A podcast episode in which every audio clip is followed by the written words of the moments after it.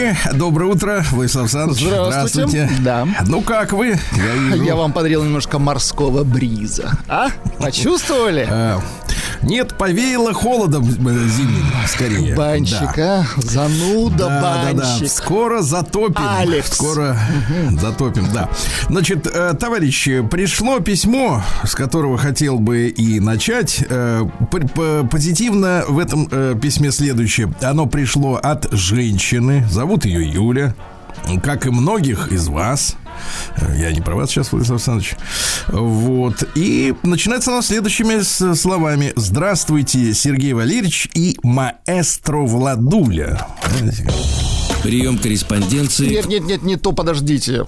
Прием вот Конечно, только, не то. только начинается прием. Заходите.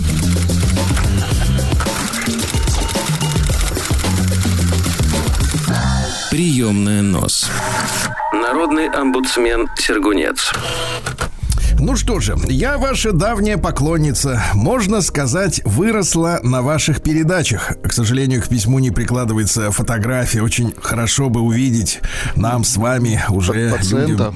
50 плю не пациентам, а росток. Что же удалось Росток вырастить? это другое. Я вам потом расскажу. Э, Всегда с удовольствием слушаю подкасты, порицаю вами порицаемое и поддерживаю то, что нужно поддерживать. Прекрасно. Сначала правильное.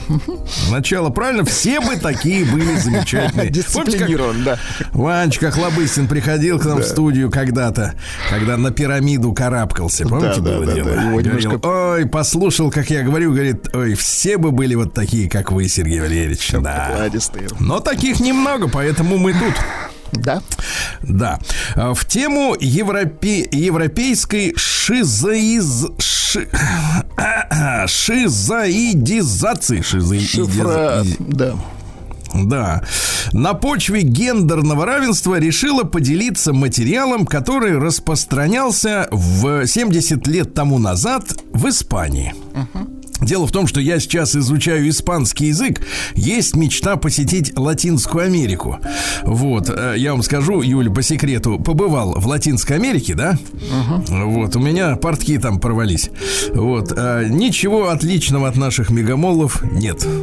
К огромному Ну, сожалению. так-то не надо голословно. Ну, мегамолы такие же. Вот так нужно говорить. Такие же мегамолы, но а- я вам скажу так, э, значит, но писко, это у них национальный, значит, э, конечно, опасная вещь, опасная, осторожно, Юля.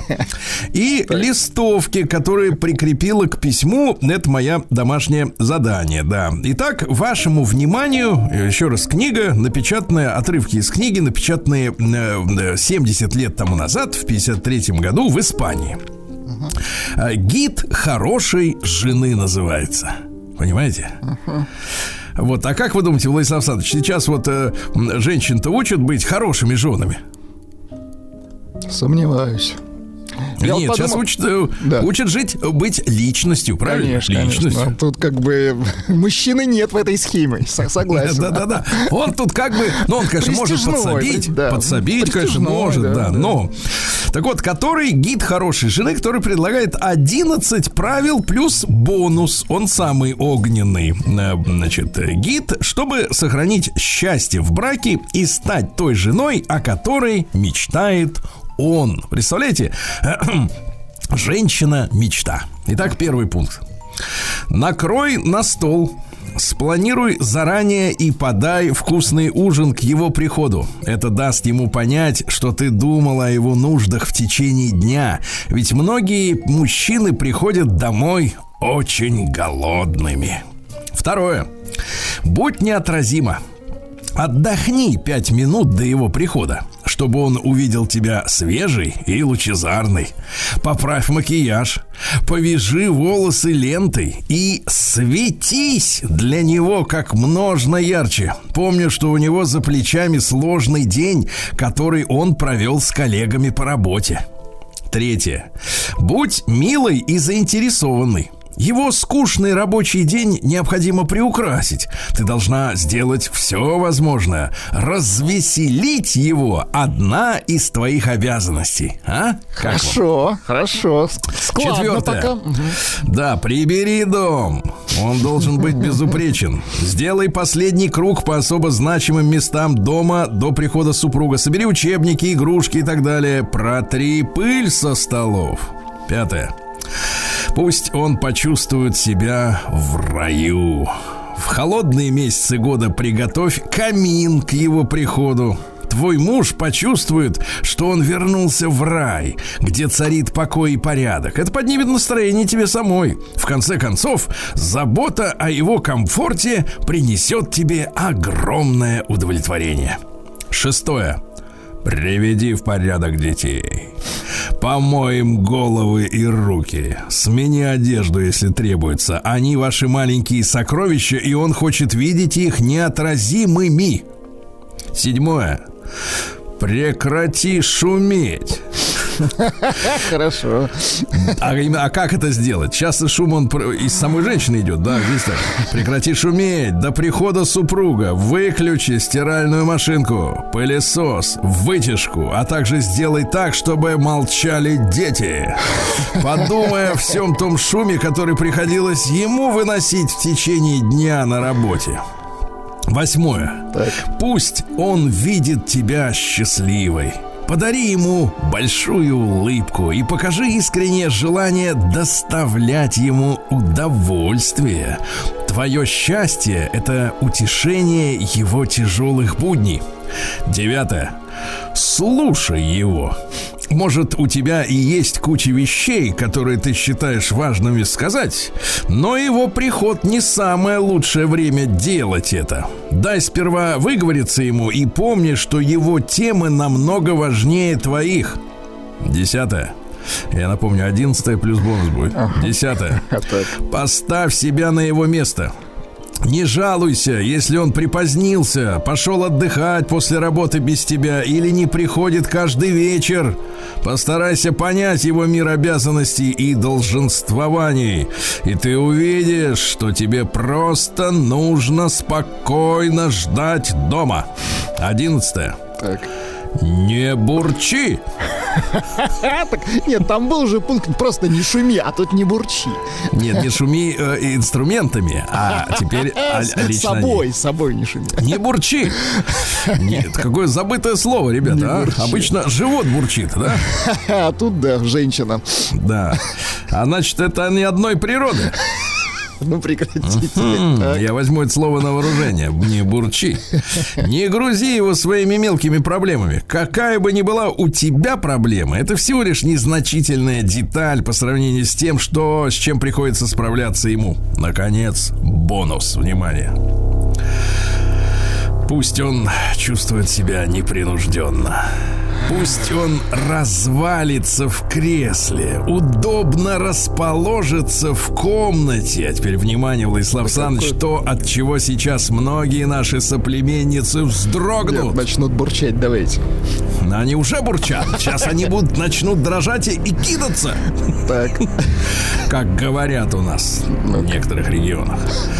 Приготовь ему горячий напиток. Поправь подушки и предложи снять с него тапочки. Да, класс! Тихо, тихо, Так, тихо. так, так, так. Разговаривай мягким и приятным голосом. Помни. Теперь внимание, девчонки, последний гвоздь в крышку этого вашего благополучия. Хороший, помни, хорошая жена всегда знает свое место. Ясно? Прием корреспонденции. Все успели записать? Адрес стилавинсобакабк.ру Вот это время было. Золотое. Фамилия Стилавин 2 Л. Но главное, Владислав Саныч, Да. что оно было, это реально. Вот она, эта книга, я вижу обложку сфотографированную, как она выглядит, эта обложка. Слушайте, я даже... Я, погодите, кстати, я, проч- да. я хочу прочесть, как Да, называется да, эта да, книга на да, испанском языке, потому что это важно, чтобы все нашли эту книгу. Ваш испанский хорош. Давайте. Сейчас, погодите, да. Давайте, давайте, не стесняйтесь. Гуя! Как? Да. Гуя де ла Буэна Эспоза. Слушайте, Ясно? и название классное. Аньо 1953, к сожалению, числительные не владею испанский, да. Un, dos, tres, cuatro, точно, вот так. Un, dos, tres, cuatro. Наши слушатели, мужчины, пишут, что это отличный программный код Да. для будущих женщин. да, вот смотрите, и, значит, Да. еще раз на обложке написано, видимо, или, да, Гуя де ла Буэна Эспоза, 11 реглас пара мантенер, а ту маридо фелис. Ясно? А ту их, фелис это вот, счастье, точно. счастье, да, чтобы быть счастливой. Девчонки, поэтому, почему вы несчастны? А потому, что вы не видели этой книги. А сейчас вы ее возьмете, правильно? Но переслушайте наш эфир, и с каждым днем будете становиться все счастливее и счастливее. А Юле большое спасибо. Да. Также на платформе смотрим эту книгу.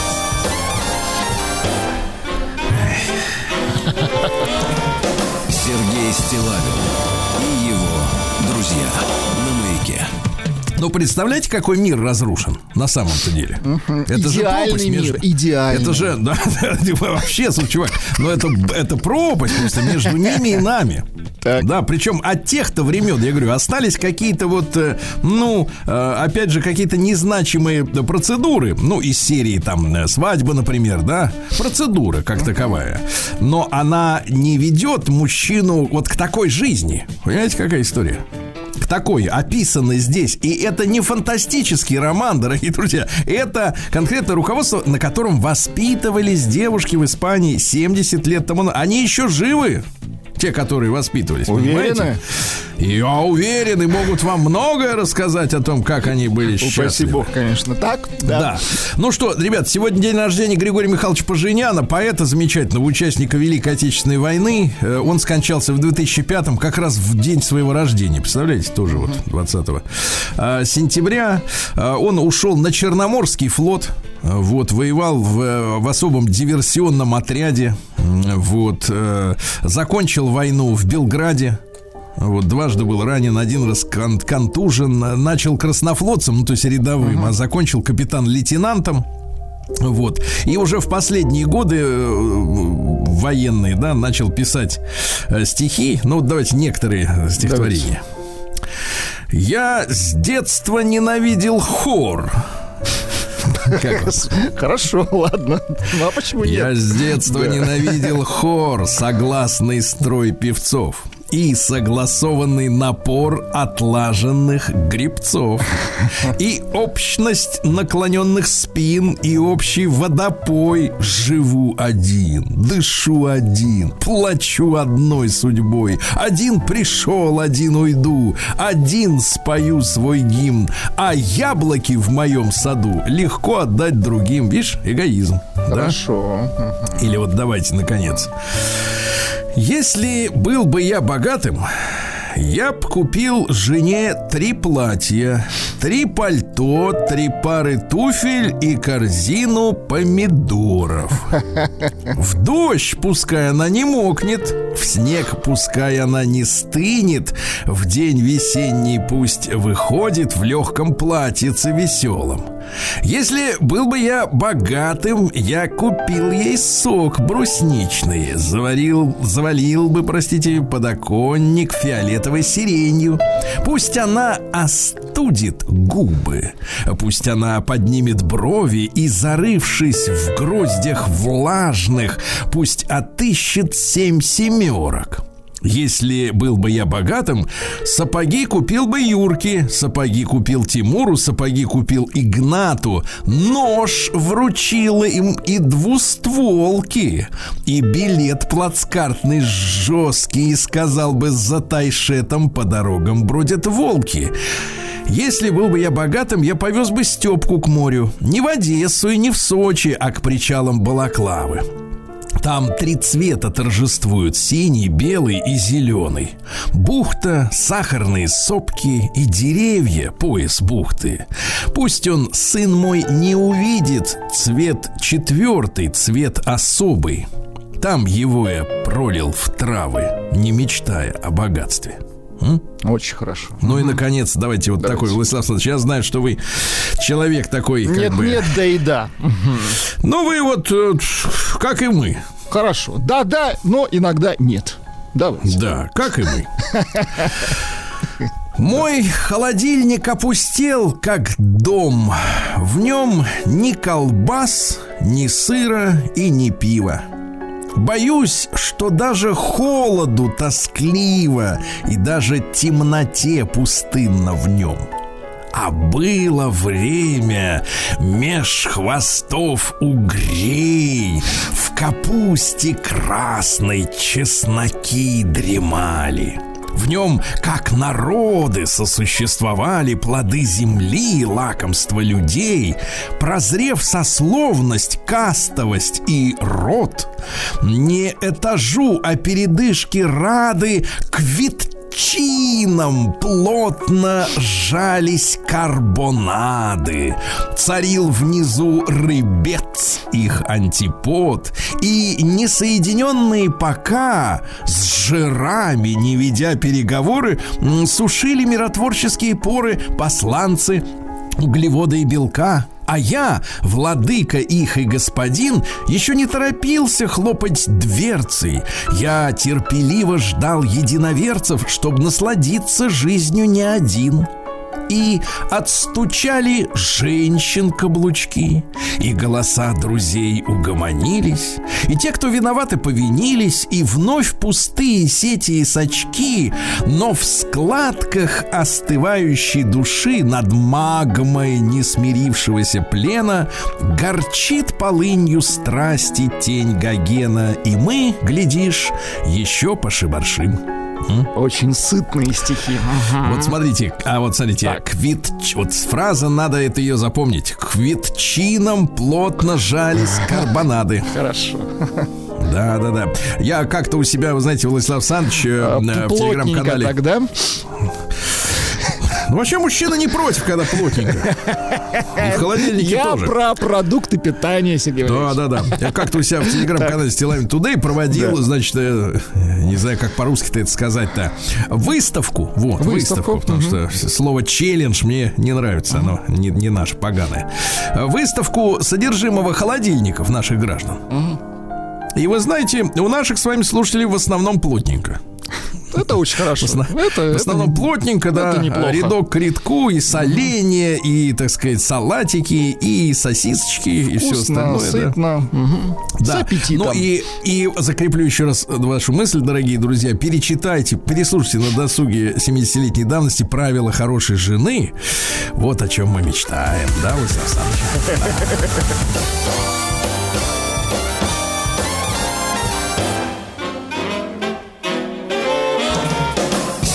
Стилавин и его друзья на маяке.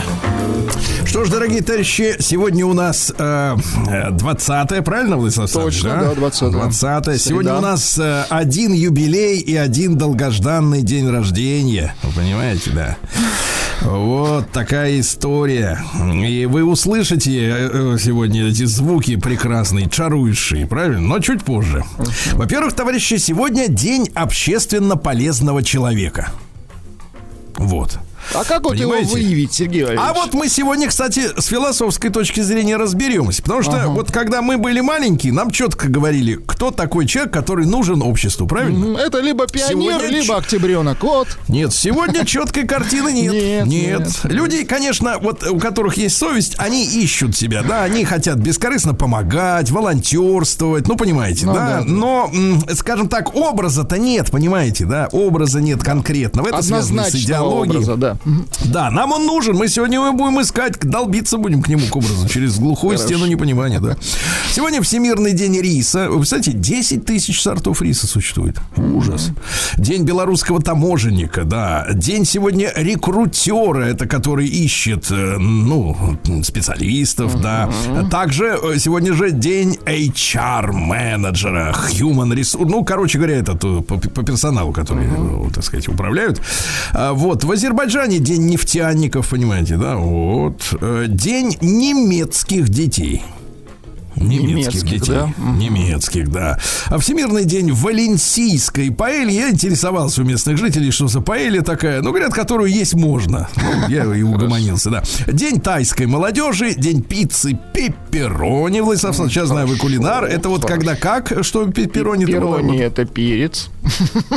Все, больше ничего не Все, больше. А зачем тогда пицца? Зачем тут булка, да? День сырных палочек, день ромового пунша. Вы представляете, да? Пунша. Ромовый. Да. Э, ну, пунш, правда, туда и, представляете, воду добавляют зачем-то, чай, сок. Слушайте, ну, ну они любят месить, да, замесы делать. Да, причем с какой-то ерундой, правильно? Зачем портить продукты? Экономят алкоголь, да. Да, день спонтанного чаепития. Шел-шел, да и докатил чайку, да. В Венесуэле, Перу и Уругвае сегодня день свободы выражения мыслей. Выражение мысли. Вот. В Китае день любви к своим зубам. Хороший праздник. Да. Сегодня день тарабарщины. Ну и сегодня луковница или луков день. Шла уборка лукового репчатого лука. да. хорошо. Девки заплетали из лука косы. Помните, вот которые подвешиваются, да? Вот потом они пахнут, да, обеззараживают висят. п- помещение, да. А, какие поговорки? Лук добро в бою и в Лук от семи недуг, лук да баня все исправит. Ну и, наконец, для вас, Владислав Александрович, Лук загадка. разойти, разойдись, собеседники. Вот так я Нет, вот смотри, Ну. сидит морфутка в четырех шубках, кто поцелует, тот сморщится. Ясно? Вот, вот. Сергей Стилавин и его друзья. А ну что же, э, важный день сегодня у наших братьев-мусульман. В 622 году произошло переселение, называется это хиджра, понимаете, да, важный день. Мухаммеда а, вот с приверженцами из Мекки в Медину.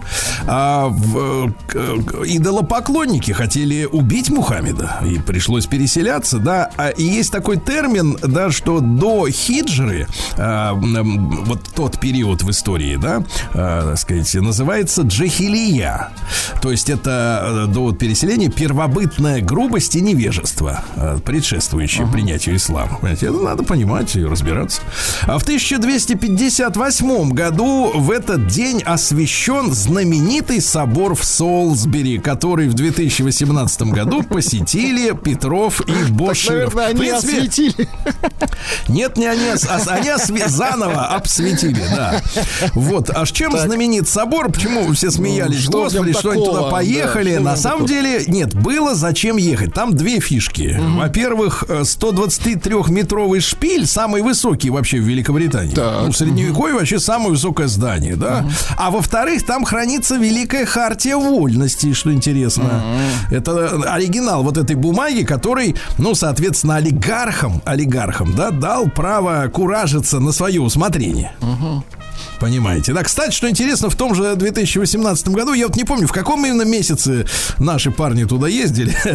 Вот, но 25 октября того же года была попытка украсть эту великую хартию Нет, вольности. но это не наши ребята, они осветили. Не наши такой мелочью, конечно, наши искусством, искусством, да, занимаются. Э, В 1727 году 11-летний император Петр II э, велел э, князю Меншикову э, вот, э, ехать в Раненбург, это ныне городок-то не на слуху, вот, э, лишил его всех чинов, знаков отличий и говорит, сиди там, черт, безвылазно, Ну, чтоб общем, тебя да. охранял гвардейский офицер, а ведь перед этим-то э, дочку он свою Меньшиков-то как раз Петру Второму-то э, подсовывал, понимаете, да? Хотел, чтобы все мирным Вот, путем э, завершилось, но не и что получилось. интересно, что интересно, что уж совсем подло. Вот сейчас женщины говорят, вот, например, ну как это вот мужчина уходит и забирает, например, машину. Ну, подлость же, правильно? Да, Или квартиру забирает, да, выгоняет женщину. Вот. А э, что интересно, княжна Мария, дочка Меншикова, Мария, так сказать, Александровна, должна была возвратить императору малолетнему свое обручальное кольцо за 20 тысяч рублей. Представляете? Он-то ей подарил. Вот. А В своих письмах, э, кстати, Петр, пока был жив, он умер достаточно быстро. Вот. э, Называл ее фарфоровой куклой. Ну, то есть, вот такая была, как бы, ну, в стиле сегодняшних вот Барби гламурных такая, красоток. Не, Барби, она улыбчивая. Ладно, это... А вот эти, вот эти основные, вот эти накрашенные, которые в интернете, они же все Основные. не улыбаются. Ну, такая вот и была. Ему неинтересно. Ему мальчишка 11 лет, ему хотел сыграть. Ему нужен кран был, да. Кран, Железный трактор, ну, трактор, да. что, ну, на худой конец улыбка. В 1744 году Джакомо Кваренги родился. Наш архитектор, он построил Смольный институт. Вот, выехал в Петербург из Бергамо. Молодец. Вот, видите, Мгм. как бы, да. Красиво. Красивый наш архитектор итальянец, да. В 1778-м Фаддей Фадеевич Беллинсгаузен, наш замечательный мореплаватель, э, участник первой кругосветки русский, да. Вообще он Фабиан Готлиб Тадеус фон Беллинсгаузен. А, ну, это ну, не помешало ему длинно, стать, да. стать нашим человеком. Вообще, вы обратите внимание, наша ведь культура, она абсолютно лишена м, вот этих вот националистических каких-то российских представлений, да? Человек может быть даже негром, но он наш, значит, он наш, правильно? Конечно. Вот. Тем более какой-то Фаддей Фаддеевич, да нас, наш в доску. наш. А В 1792 во Франции разрешили разводы, что было неслыханно, потому что, ну как, э, разводы были запрещены повсеместно. Да. В 1826 в этот день впервые встретился Александр Сергеевич Пушкин, но не по собственной воле. Вы знаете, он ведь, вот принято думать, что он такой был великий, да, и, так сказать, могущественный. А, Создал русский язык наш с вами, которым мы разговариваем. Но в этот день его вызвал в Москву император Николай I, и тот не смог отказаться. Ну, конечно, как а, отказать? Его вытащили, значит, из ссылки. И в Чудов монастырь, который большевики, к сожалению, разрушили в 20-е годы, вот, не нравился он им. Так вот, э, соответственно, после разговора, знаете, произошла классическая, возникла классическая фраза, э, когда император сказал своему советнику, знаешь, что нынче говорил с умнейшим человеком в России. И после их разговора, то есть, э, видимо, Николай I хотел познакомиться, что же за Пушкин Что за такой, да. Мгм. а тот его как бы вот, ну, как бы, я не знаю, использовал ли Александр Сергеевич нейролингвистическое программирование или какие-нибудь чудеса, Нет, он сказал так, а давайте я вам пару вот стихотворений. Нет, не, не, а давайте вот я на пальцах объясню. Вот. И, соответственно, ему тут же разрешилось, разрешили быть в Москве сколько угодно, из ссылки его, значит, выписали, освободили от цензуры, и государь стал личным цензором Пушкина. Представляете? Куратором. О, отлично. То есть он, то есть он вот первым читал все произведения, что писал Александр Сергеевич, да. А что же у нас в 1842 Джеймс Дьюер родился, это шотландский физик и химик, к вискарю отношения не имеет, придумывал э, термосы, термосы, Термосы, да. удобно. И он первым получил в жидком состоянии водород еще в 1898, а годом позже, вы представляете, водород в твердом состоянии. То есть он его смог совсем заморозить. Может, нам как бы, вот сейчас идут разговоры, как нам водород-то для двигателей э, вот э, хранить. Может, нам и брикеты продавать? Может, нам его замораживать. Ну, это, наверное, Жесткие сложно. такие, да, жесткие, крепкие. 6 на 9, да. В этот день, в 1854 произошло великое сражение на реке Альме. А, Вот, и там есть долина реки Альмы, это Крым, да, в ходе Крымской войны. Вот, союзники не преследовали отступавшие наши войска. Поскольку французы, представляете, какая история-то, а, оставили свои ранцы с едой, с колбасой, с сыром Ну, кто на правом берегу реки Альмы, да, А, были вынуждены за ними вернуться. Говорит, мы не можем русских преследовать, потому что у нас там эти У нас колбаса там припасы. осталась. Да, потому что если мы оставим, там местные потырят все. Да не, муравьи растащат. Вот. И причем, что интересно, англичане считали, что Крым обороняет миллионная наша армия. Но это было не так. Там было в несколько раз меньше, конечно, наших войск, э, потому что бы- мы были вынуждены держать резервы, потому что считается, что Крымская война была только в Крыму, но англичане выс- высаживались повсеместно. И на Камчатке их долбили, и, э, соответственно, в Архангельске им там бошки посносили. Ну, понимаете, да, они лезли отовсюду, как эти тараканы. Вот, Тараканы, сто процентов. в 1862 в Санкт-Петербурге основана первая в России консерватория. Поздравляем с днем рождения. Консерватория. В 1870-м объединилась Италия наконец-то. Вот, потому что это были разные графства, разные княжества, царства маленькие. Гарибальди. Наконец их. Вот с тех пор, да, остались э, вот эти все э, Монако, да, э, потом... Бузатеры, видимо, еще? да, самые? Мгм. Ну, они говорят, давайте мы будем отдельно, мы, не попозже, хотим. мы попозже Да, мы по- потом. Вот. А В 1872-м Марис Гамелен родился. Это французский генерал. Он в 30-е годы прошлого века возглавлял генеральный штаб французской армии. И фактически его самодурство привело к поражению, к быстрому. Понятно, что Франция все равно капитулировала, да, но к быстрому поражению Франции в мае 40 года. Ну, что он говорит, слушайте, ну вот у нас есть линия Мажино. Они выстроили там супер укрепленную линию, да, и говорят, и немцы в нее упрутся, и мы никуда их дальше не пустим. А, а те, а их обошли с двух сторон эту линию. Ну, они считали, что там непроходимые горы. Нет, проходимые, да? Да. А Николай Александрович Семашко в 1874 это на- нарком, э, ну, то есть министр здравоохранения при советской власти, да. Он, кстати, руководил вскрытием Владимира Ильича. Лично Лично вскрывал, да? Держал Отлично. лампу. Вот. И он а, по- поднял вопрос в 27 году э, о создании Центрального института питания, чтобы э, вот э, питание трудящихся масс, они происходили не кое-как, не за счет хлеба и макарон, а чтобы питание было сбалансированным, чтобы люди Здоровым получали было. и энергию, и витамины, да. Правильно. А сейчас каждый предоставлен сам себе, в смысле питания. Понимаете, да? Ну, Сейчас так каждый при- предоставлен фастфуду, Сергей Валерьевич. О, ну, как. тем более. А в 1878 в Питере открылись высшие бестужевские курсы. Это первый в России женский университет. Ну и к чему пришли? За 150 лет. К чему пришли? да. Вот. Вот такая вот. А Энд Эптон, такое имя было Еще тогда. Эптон, Эптон. извините, Синклер в 1878 вот как бестужевские курсы открыли, так родился американский писатель в семье американских аристократов. Это один из столпов разоблачительной журналистики. Ну вот сейчас есть какой, как его там, А скан- Хёрш зовут? скандалист, что ли? Хёрш, да. Нет, Ра- ну разоблачал, да. Вот у нас один остался, он больше нету никого. Журналист-расследователь. вот. Да, да, но больше никого нет, да. Есть только один способ, говорил, заставить мужчину жить всю жизнь с одной женщиной. Запереть их в дом не выпускать. Какой секс. Но раз вы позволите им сношение иметь с другими людьми, то мужчина тотчас найдет, что ему необходима другая женщина. И так будет всегда. Сергей Стилавин На маяке.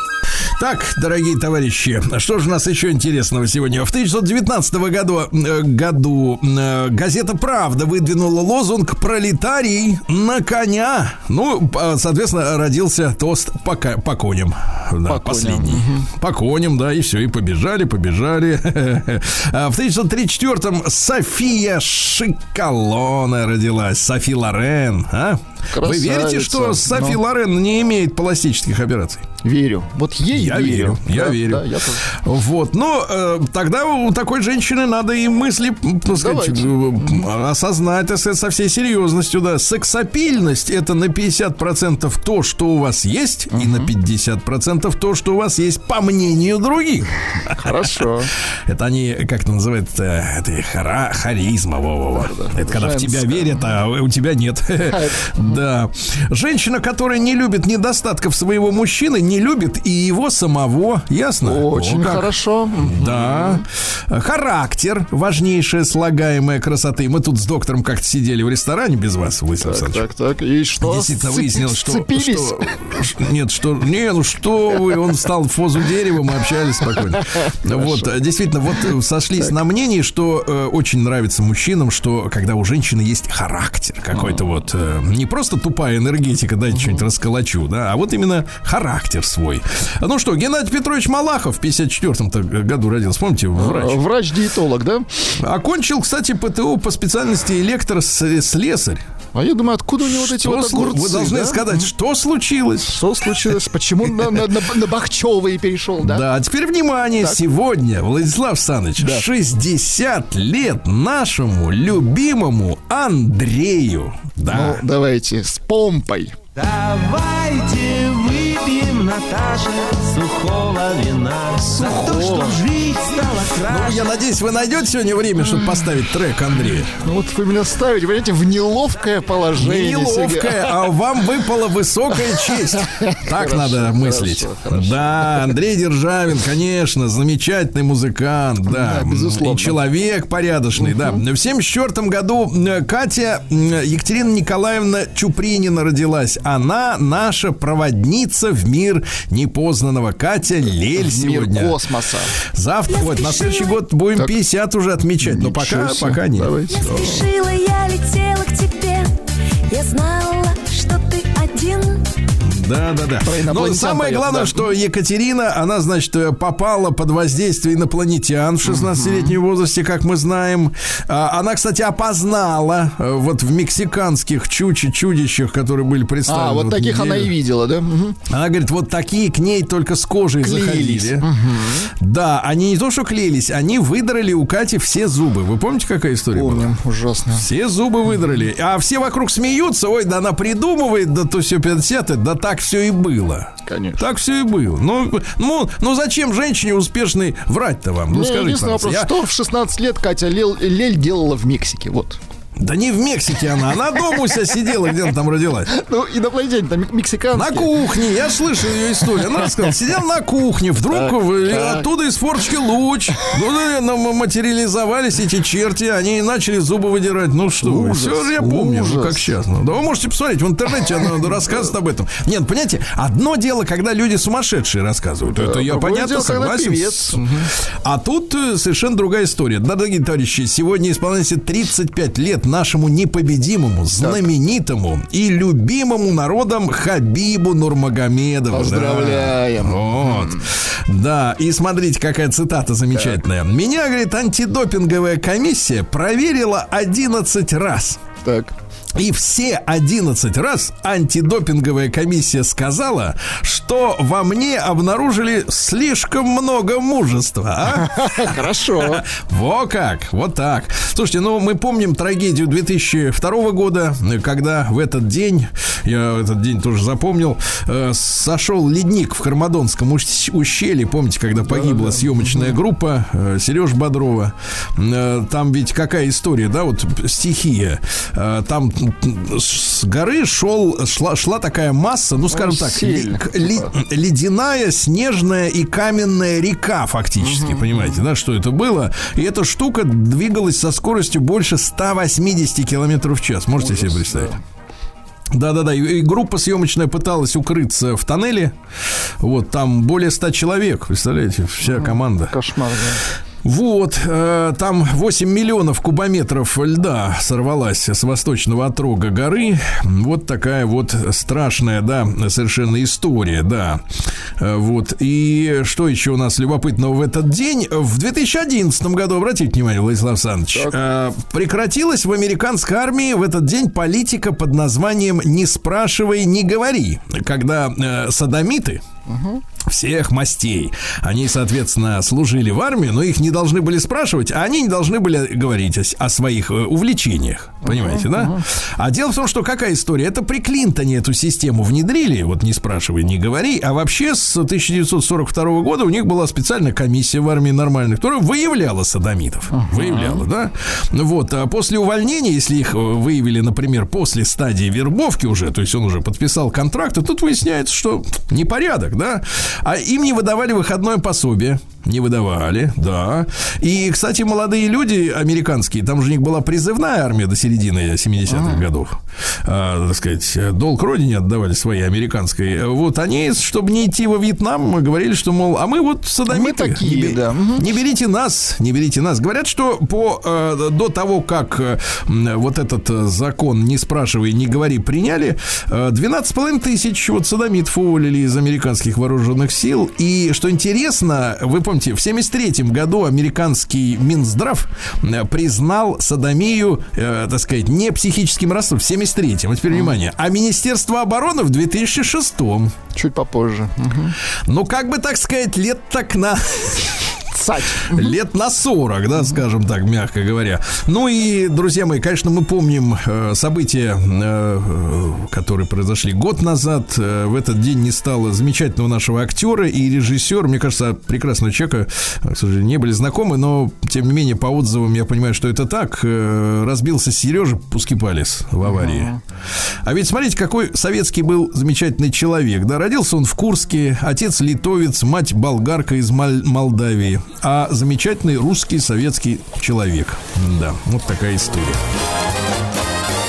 Сергей Стилавин и его друзья.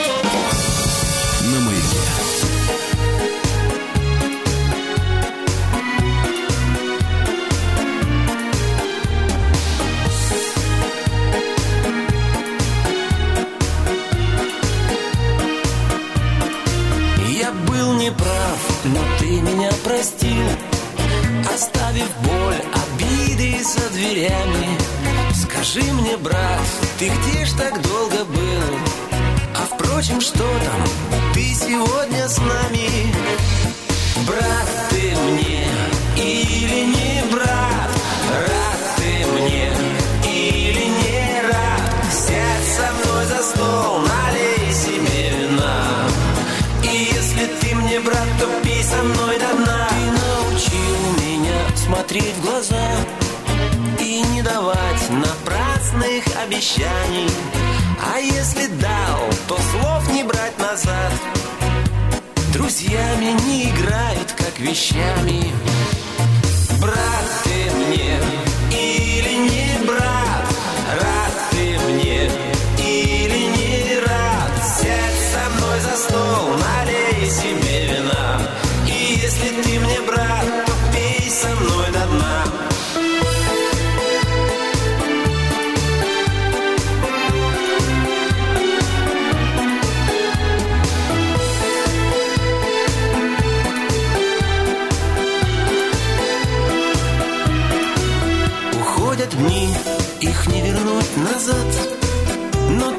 душе остался тем, кем был. Остался тем, кому скажу я, брат Я был неправ, но ты меня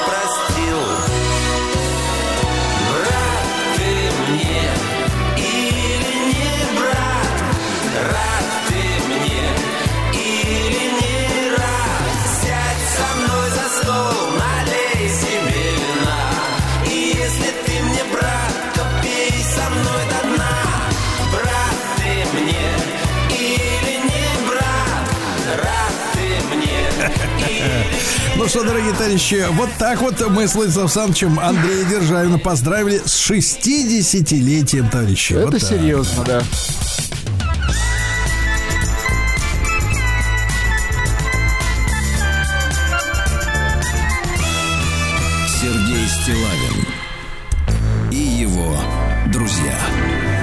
Такой вот замечательный солнечный осенний день, да, и 60, да. Ну прекратите нагнетать. Ну что, я в хорошем смысле, в хорошем. А Что же, у нас ведь сегодня, товарищи, э, город Вязники Владимирской области. Как там с А там, кстати, неплохо, Сергей Валерьевич. Плюс до плюс 23 сегодня. песней своей помогать вам в работе, дорогие мои. Вязниковцы. Вот так. Вот так, товарищи. Ну что ж происходит-то там у нас? Пожалуйста, э, молодые вязниковские спортсмены добиваются успехов на соревнованиях различного уровня. На днях Ксения Гаранина стала лучшей из лучшей. Она победила на открытом кубке Орловской области по боксу. Ничего По себе. боксу. Вот, видите как. Но не все женщины такие, не все. Вот, даму на Мерседесе обвинили в краже детской еды. Вы представляете, приехала еды? 21-летняя, да, Так, так. девица детского питания на 24 тысячи рублей стырила баночки. Какая нажористая. У водителя рецидивиста конфисковали дорогую иномарку. Да, вот он понимал, что не имеет права садиться за руль, потому что его оттуда высадили уже, и у него от- отобрали водительское удостоверение, но он решил, что сможет прокатиться незамеченным. Но на улице Горького, дома номер 63, стоял наряд ДПС. Да. и при прохождении осмотра выяснилось, что в пять раз превысил норму. То есть, как бы ноль можно делить может на 5. Понимаете, какая Он история? за пятерых взял. Да, да, да.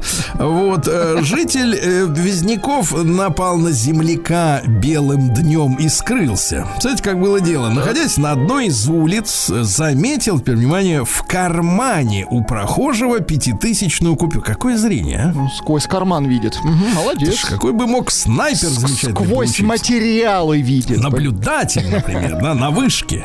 Вот, э, злоумышленник подошел к мужчине в нагрудном кармане, да, вынул у него нагруд из на- и на всякий случай еще и дал по лицу и сбежал. Но потом нашли мерзавца. Бандит.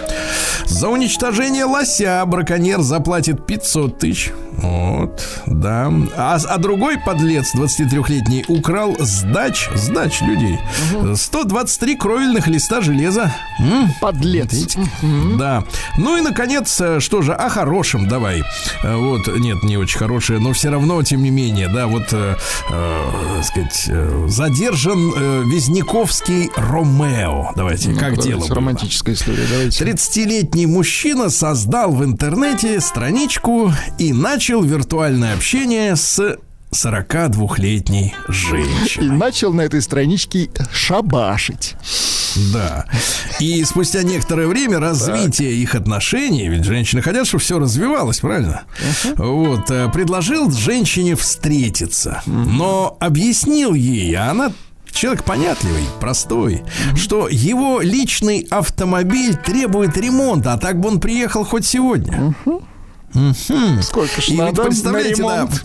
и на протяжении трех месяцев Так, Какие у нас все-таки щедрые, замечательные женщины. Конечно, на. По просьбе приятеля Так, переводил так, так. ему деньги на вос... Он говорит, что надо сейчас бамперок подновить, здесь подкрасить, подрихтовать, то все 50. В итоге тридцаточка. это неплохо. Тридцаточка. Но взяли за жабры, потому что не ехал на свидание, понимаете, обманул женщину. Да, вот такая история. Сергей Стилавин и его друзья. На маяке. Ну что, сегодня есть позитивные новости, товарищи. В Госдуме готовят поправки о выдаче э, водительских удостоверений на 20 лет вместо 10. Удобно. Это, конечно, вы же понимаете, Владислав Александрович, что- Конечно. что- да, потому что каждые 10 лет. Другое дело, что я же представляю, какое начнется противодействие. Это получается, э, извините, раз в 10 лет человек должен пойти куда? В контору там специальную, да, заплатить им Послюнявить слегка, деньги, да, пройти медосмотр, правильно? Потом э, затребовать справочку, что он, э, ну, не сидел, а другое, а что он там не алкоголик, не наркоман. Это же все финансы, извините. меня, Люди правильно? работают, Да и- получают работу благодаря этому. да, да и обновление документов это не бесплатная история, правильно? Получается, вот смотрите, э, председатель комитета Госдумы по транспорту Евгений Москвичев хочет э, уменьшить в два раза доходы, так сказать, соответствующих организаций. Хочет уменьшить количество людей. Боюсь, боюсь, что не получится. Хотя было бы удобно, честно говоря, было бы удобно, да. В России появится, тем более, что у нас же сейчас, смотрите, какая история. А, Создана единая электронная база всех водительских удостоверений, правильно? И они совмещены, я так понимаю, ну, то есть э, в кооперации работают, например, ну, с психдиспансерами, условно говоря, и с наркодиспансерами, да. То есть, если человек, э, ну, попался, пошел подлечиться, да, то, в принципе, автоматически, безо всяких дожиданий там десятилетнего срока и сбора справок его лишают прав, если он псих или алкоголик, наркоман, понимаете, да? То есть проблемы нет. Ну, То есть вообще можно права пожизненно выдавать-то по большому счету, потому что забрать их можно также в электронном, так сказать, э, делообороте без проблем. А в России появятся беспилотные пассажирские суда. То есть ты плывешь на катере, Так, а экипажа нет. здорово, да? Хорошо. Здорово. Про- И поплыли. Все, и вперед, товарищи. Да. Да класс. А что человеку туда-сюда кататься? А, Химик рассказал, э, чем домашние удобрения, сделанные из отходов, могут заразить человека. Сальмонеллой может, а это вот зараза очень опасно. Ужас. М, опасно. А кинолог рассказал, как приучить собачку ездить на автомобиле. Ну, не за рулем, а на дачу там, например. А Говорят, что ни в коем случае нельзя насильно усаживать в автомобиль собак. Надо пригласить собачку. Поговорить с ней. Хорошо. заходить, едь, понимаешь, вот. А, нет, это другое, едь, это Без другое. насилия. Да. Да. А Александр Петров, актер блистательный, слышали, он тут недавно снялся в зарубежной ленте с ведущими артистами у этого поляка-то беглого. Который там девочку малолетнюю, ну помните, да? Да-да-да. Провалился. говорят, Роман, фильм с который. Поланский. Поланский, у Пало, Полянского снимался, конечно. Так вот, а он тут женился, и да, совет да любовь, так э, хорошую мысль сказал, что э, я, говорит, не считаю нужным работать над отношениями, а то на многих тренингах говорят, что семья это тяжелый труд, да, и все эти дела, вот эти муть это вся. Так вот, говорит, что э, отношения это счастье, в них надо отдыхать, получать друг от друга удовольствие. Ясно, девочки? Удовольствие надо получать друг от То друга, есть а не вы, работать. вы намекаете, что брак будет недолгим. Нет, да? я например, что женщине надо работать э, на работе, а Над не дома. собой надо работать Да. женщинам. Ну, это если хочется, пожалуйста, съездить куда расти. А машины Хончи. Это вот бренд замечательный китайский, которым пользуется партийная элита Китайской Народной Республики, начнут выпускать в Беларуси, ну и к нам она придет. Это, знаете, вот в 50-е годы у нас были автомобили с таким, с прозрачным красным флажком из пластика или из стекла на капоте. Такой как флажок. Они тут имитируют ту же историю, потому что марка с историей. Да, и такие огромные представительские тачки. Некоторые из них, кстати, напоминают нашу Волгу 21 по дизайну. С Интересно. крыльями, там, с капотом. Такая красивая штука огромная. Ну, машина действительно хорошая. А в России разработали ложный дрон-лодырь. То есть он будет э, летать, изображать, что он типа сейчас вас это того этого, а он ложный, а, а настоящий летит потом. То есть такой фейк-дрон. Хорошо. Да, он будет отвлекать на себя Да, внимание. На Отвлекать. себя будет отвлекать пули. Да, наши ученые из МФТИ создали дрон с умным георадаром, который сверху будет смотреть в землю и искать мины прямо оттуда с небес, представляете? Круто. Да. А футболист Спартака Денисов заявил, что все российские игроки хотят играть в Европе, в европейских клубах. Ну, мало ли, чего они к вам, хотят, да. Владислав Александрович, Да-да-да. мы их тут выращиваем, правильно? Ну, вкладываемся в Да, них. слушайте, они хотят туда. Да Ну, не возьмут их. Ну, при всем, не возьмут. Нет, их не возьмут по политическим причинам, но Да. Погодите, но само все желание отвратительное, правильно? Отвратительное, конечно. А, рос- что мы тут на экспорт, что ли, людей выращиваем? А, россияне стали предпочитать долгие отношения, чем, так сказать, близость на одну ночь. Таких э, э, 9% можно нарваться, 9%. Остальные приличные люди хотят завтракать вместе, обедать, ужинать, э, стирать белье.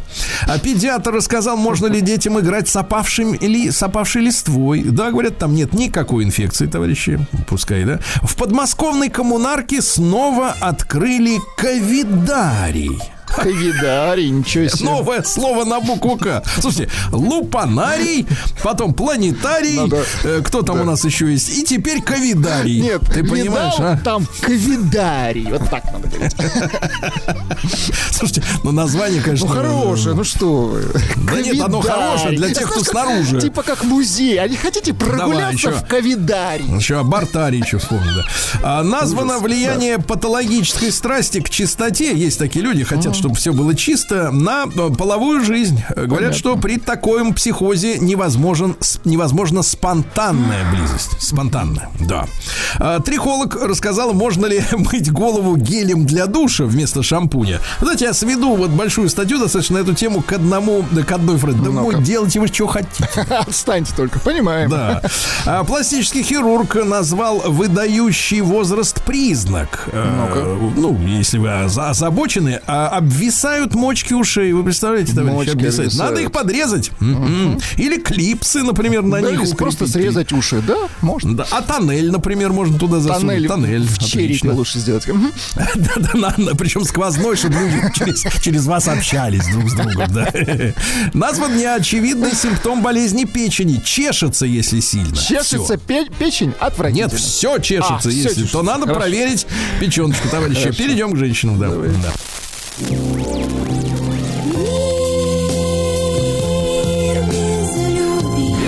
Без чесотки. Да, давайте. Э, Психолог объяснил, почему многие, нет, не многие, просто некоторые, конечно, дамы не хотят близости. Почему? Да. Дело в том, что э, у многих развита, вот теперь же, у многих привычка все контролировать, и она лишает близости. Да. Если женщина много работает, строит карьеру, нет у нее полноценного отдыха, у нее нет сил ни на флирт, ни на прелюдии, ни на хорошую близость, вообще ни на что нет. А Женщины, которые привыкли держать все в своей жизни под контролем, они постоянно напряжены и расслабиться не могут, понимаете, какая история. Ужас. Так что, девчонки, надо расслабиться. А, Гнущийся стимулятор точки Г заставил журналистку потерять сознание от удовольствия. Вы представляете? Какой ужас. Да вот до чего дошло. да. Пошел прогресс. Да, гнущийся.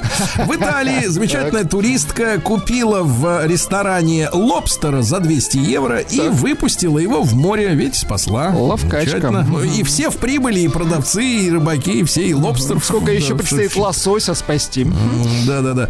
А, историки выяснили, почему женщин в Англии 17 века массово преследовали за колдовство, жгли их всяко-всяко Ну, и почему? уничтожали. А объявить ведьмой могли, например, за прокисший сыр. Считалось, что женщина виновата за это, да. А стилистка назвала нашим женщинам бесполезные осенние вещи. На первом месте обтягивающая куртка-косуха. Не носите. Всё, отработано. Хирург, да, хирург предупредил о необычном побочном эффекте увеличения груди. А, после неудачной пластики, но это можно будет понять только после того, как она Спустя закончится. какое-то время. Грудь, грудь Так. может быть неровной из-за double bubble. Звучит отвратительно, Сергей Валерьевич. Звучит, да, технологично, согласен. Врач назвала особенности старения женщин славянской внешности. А, отекают лица. Отекают. А это То есть не у- решать, отекают То есть у тех там нет. на Западе, которые у них, они с костлявыми становятся. А у наших В нашей отекают. стране просто Да. воды много, вот что я скажу. Вот именно, пусть завидуют, да. Найдено новое направление женского алкоголизма. Смотрите, какая интересная история. Значит, ученые сосредоточились на так называемом КАРТ. Это нейропептид, который вообще есть в мозге у всех. У вас тоже, Владислав Александрович, если... Ну, Замечательно. Если Хорошо. тоннель сделать Если у вас, то там вот поискать. Хорошо. да. Э, Этот белок, э, значит, э, значит, он Так, так, связан с депрессией, с тревожностью, с системой вознаграждения, украл, выпил в тюрьму, например, да, различными аддиктивными расстройствами. Вот я знаю, вы любите, например, есть. Это аддиктивное расстройство, да. Так что интересно, что интересно, если у человека вынуть этот самый Ну-ка, карт, ну, это сокращенный звук, то, смотрите, если из мозга такого, как вы, то пить начинает человек больше. А если у женщины его вынуть, то меньше. Вот какая ведь история-то, да? Да. Странно. Дальше, да. э, Ну и смотрите, о хорошем давайте. Женщинам назвали э, прически, которые помогают э, бороться с недостатками внешности без пластической хирургии. Например, высокий пучок, то есть если на, так сказать, голове. сверху, вот как шишку Гуля, такую, да, гуля это называется. А, это у вас гуля, да? Вы не носили у нас, такую? у них. А, да, у них гуля, Я вас то научу. а, волосы подтягиваются и уменьшается второй подбородок. Если как следует гулю натянуть по полной программе, понимаете, А, да? То есть это практически Да. пластическая операция с гулей. Да, фактически временная такая, до вечера. Ну и, наконец, женщина в Австралии, вы представляете, Так. случайно наткнулась на считавшуюся вымершей редчайшую рыбу с руками. Рыба с руками. Или она, знаете, как называется? Ее иначе называют иглобрюх или рыбожаба. Хорошо, О, к, вам вопрос, Сергей. А вот как современные рыбы плавают без рук? Расскажите мне, вот просто задумайтесь над этим. Им приходится очень сильно изгинаться, я заметил, Владислав Александрович. Да, очень сильно. Новости капитализма. Так, Ну что, давайте. э, постоянно происходят в нашей стране конфликты учителей и учеников. Мы эту проблему регулярно поднимаем в эфире, и я ответственно могу заявить, что пока мы не установим единые по всей стране правила, что имеет право делать ученик, э, как должен на поведение ученика и имеет право реагировать учитель, мы порядка не добьемся. Мы будем э, разбираться в уголовных делах, э, так сказать, или в административных правонарушениях, да. Вот очередной случай, а, а, а, так сказать, а, бездействуют чиновники, не наводят порядок. Вот, пожалуйста, учитель труда с четвертой попытки разбил кувалдой вейп-машину ученика. Довели, да? И э, сняли это все на видео, но он долго по ней калашматил. А, крепко на сделано. асфальте, да, да. А вот говорит, крепкая зараза штука. Но разбил, потому что бесил, потому что ученик не может курить, э, не может парить на уроке. Понимаете, какая история? А законодатели молчат, они говорят, что вот мы как бы не хотим это регулировать. Ну и что происходит? Вот. Это что, заведут уголовное дело по повреждение имущества ученика? Что это такое? Да какое-то имущество, в том-то и дело. Ну как, ты знаешь, сколько они стоят-то, чувак? Я не знаю. У но- школьника но по не может дорого- быть такого имущества. Вот что я С виду штука дорогая, с виду, да. А, на Кубани ночью мужчина и Так. женщина закидывали пятиэтажку камнями, громко гоготали и, так сказать, и веселились. психически, Сумасшедшие. А в Уфе 15-летняя школьница, вы представляете, во сне проглотила беспроводной наушник. У нее из ушка-то вытащился, а она его заживала во сне. Хорошо глотает. Хорошо. Да. Двое мужчин похитили женщину в Москве на автомобиле Porsche Cayenne. Заточили ее в коттедже подмосковном на Ничего целую себе. неделю и требовали у родственников выкуп в 10 миллионов рублей. Девочки, очень опасно ездить по Москве в Porsche. Очень. Очень опасно. Понимаете? Могут отобрать. Ну, вообще, в принципе, люди, людей, которые, людей, которые ездили в свое время на Гелендвагенах, но не на новых, а вот еще, так сказать, прежние, их называли вообще парашютистами, потому что очень часто они, соответственно, эвакуировались Понятно. из автомобиля своим ходом, да, в два- 20 лет назад.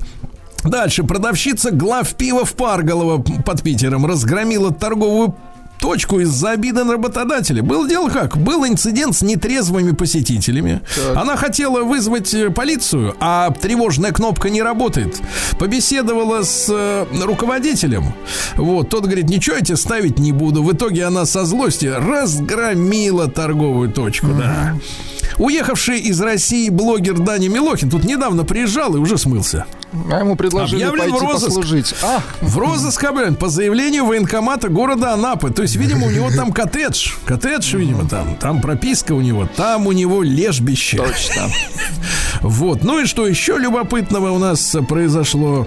А вот, пожалуйста, жить... Давайте, вот у вас есть рубрика, Владислав Александрович, «Мои москвичи жалуются». Москвичи жалуются. Вот Но так. он- с них берут примеры другие граждан нашей страны. Ну-ка. А что, хороший пример, почему не взять на вооружение?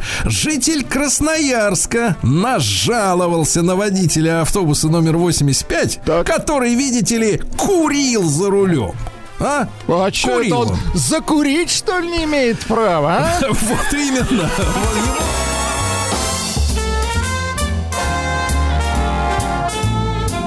Сергей Стилавин и его друзья.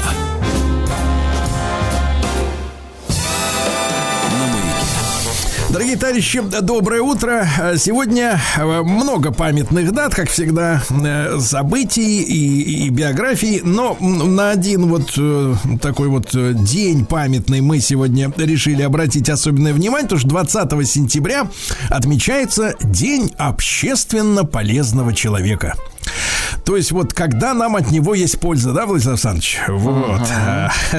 Вот. Но к- какие у нас есть варианты? Конечно, я повторю свою мысль, высказанную чуть ранее в эфире, что у нас много людей совестливых, э, замечательных людей, которые понимают, что жить только лишь ради своего обогащения, счета в банке, там второго автомобиля, второй квартиры, дачи и вот э, копить, копить, копить, это как бы, ну, скажем так, примитивно, да, как минимум. И люди бескорыстно помогают, э, записываются добровольцами, ищут пропавших, помогают собачкам, правильно? Э, Собирают гуманитарную помощь. Это все замечательно, это все отлично. Но проблема в том, что у нас в обществе, ну, скажем так, э, нет, мне кажется, ну, я ее, по крайней мере, не встречал, формулировки, что такое, ну, вот образцовый, ну, пускай хорошо это будет трактоваться как общественно полезный человек, да, потому что мы, как советские люди, да, у нас был определенный достаточно четкий кодекс, каким надо быть, правильно, каким надо быть октябренком, пионером, комсомольцем, коммунистом, вот куда мы идем,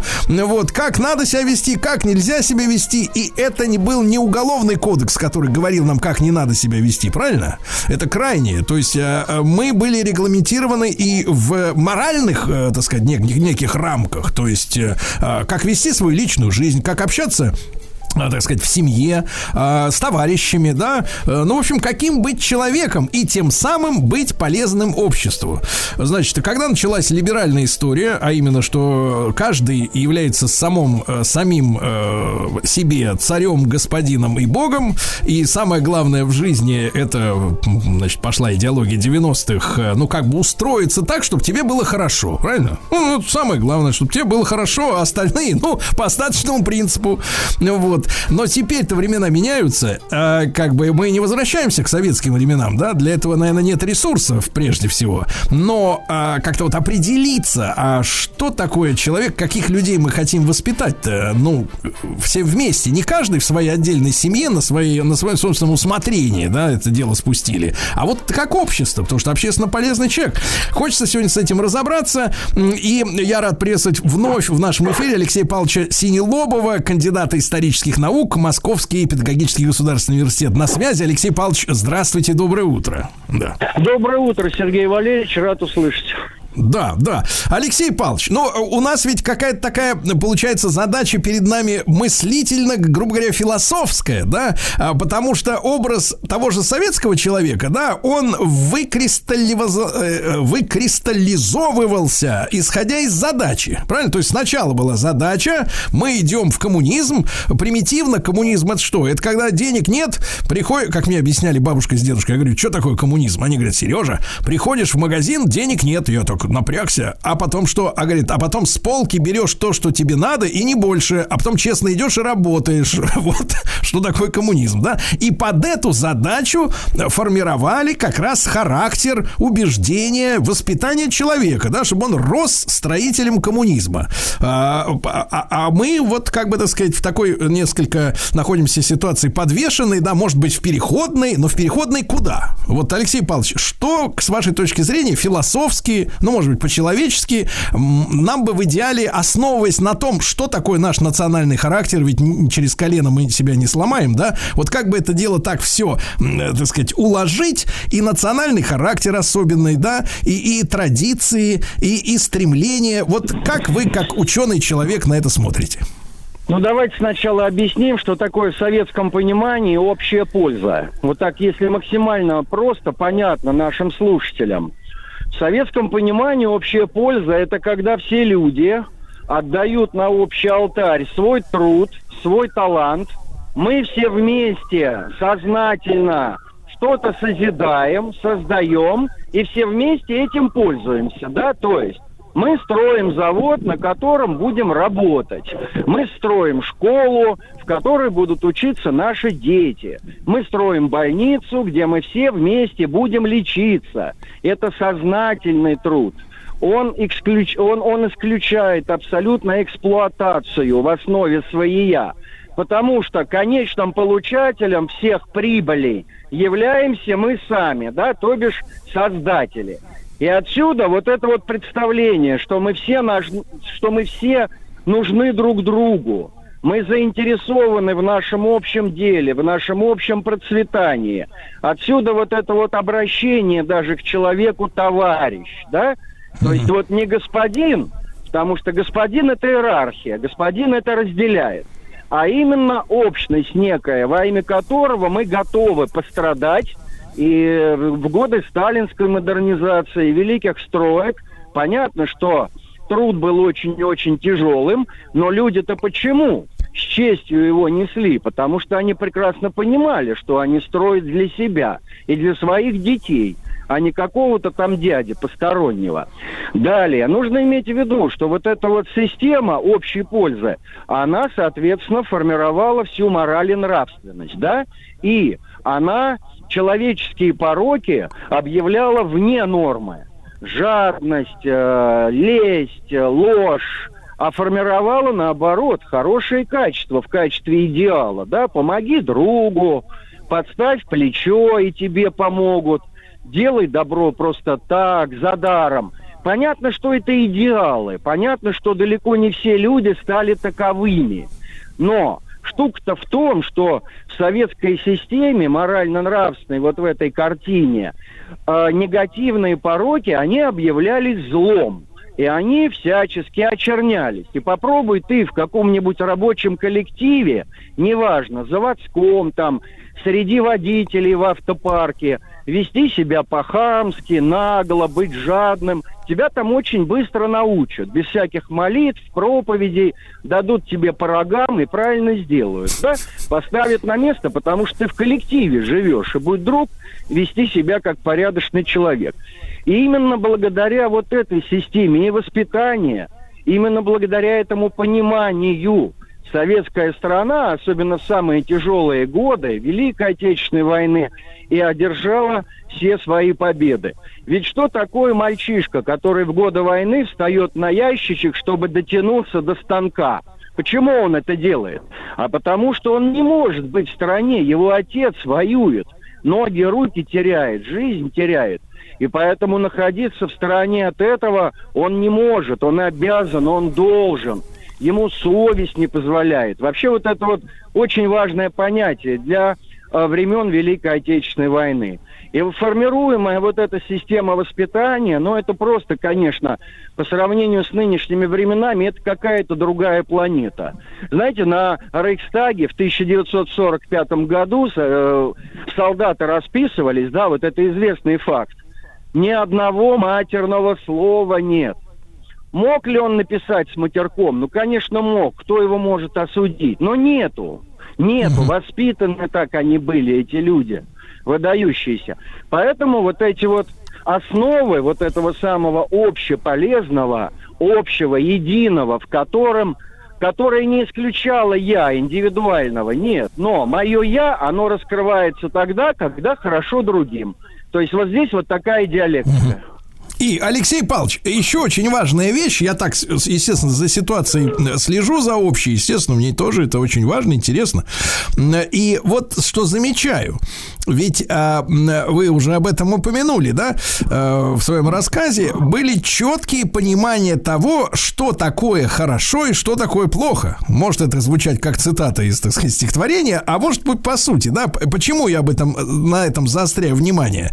И а, вот не так давно у себя в телеграме телеграм-канале Стилайн Today опубликовал, значит, фотографию с одного очередного модного показа в Нью-Йорке. Модный дизайнер представил э, мужские трусы, которые уже порваны и испачканы. Они спереди желтые, сзади коричневые. Это новая вещь, которая дорогая, продается, понимаете? И я понимаю, что э, я уже не первый раз на такие вещи обращаю внимание. Размывается тщательнейшим образом, размывается граница между хорошо и плохо, добро и зло, черное и белое, да?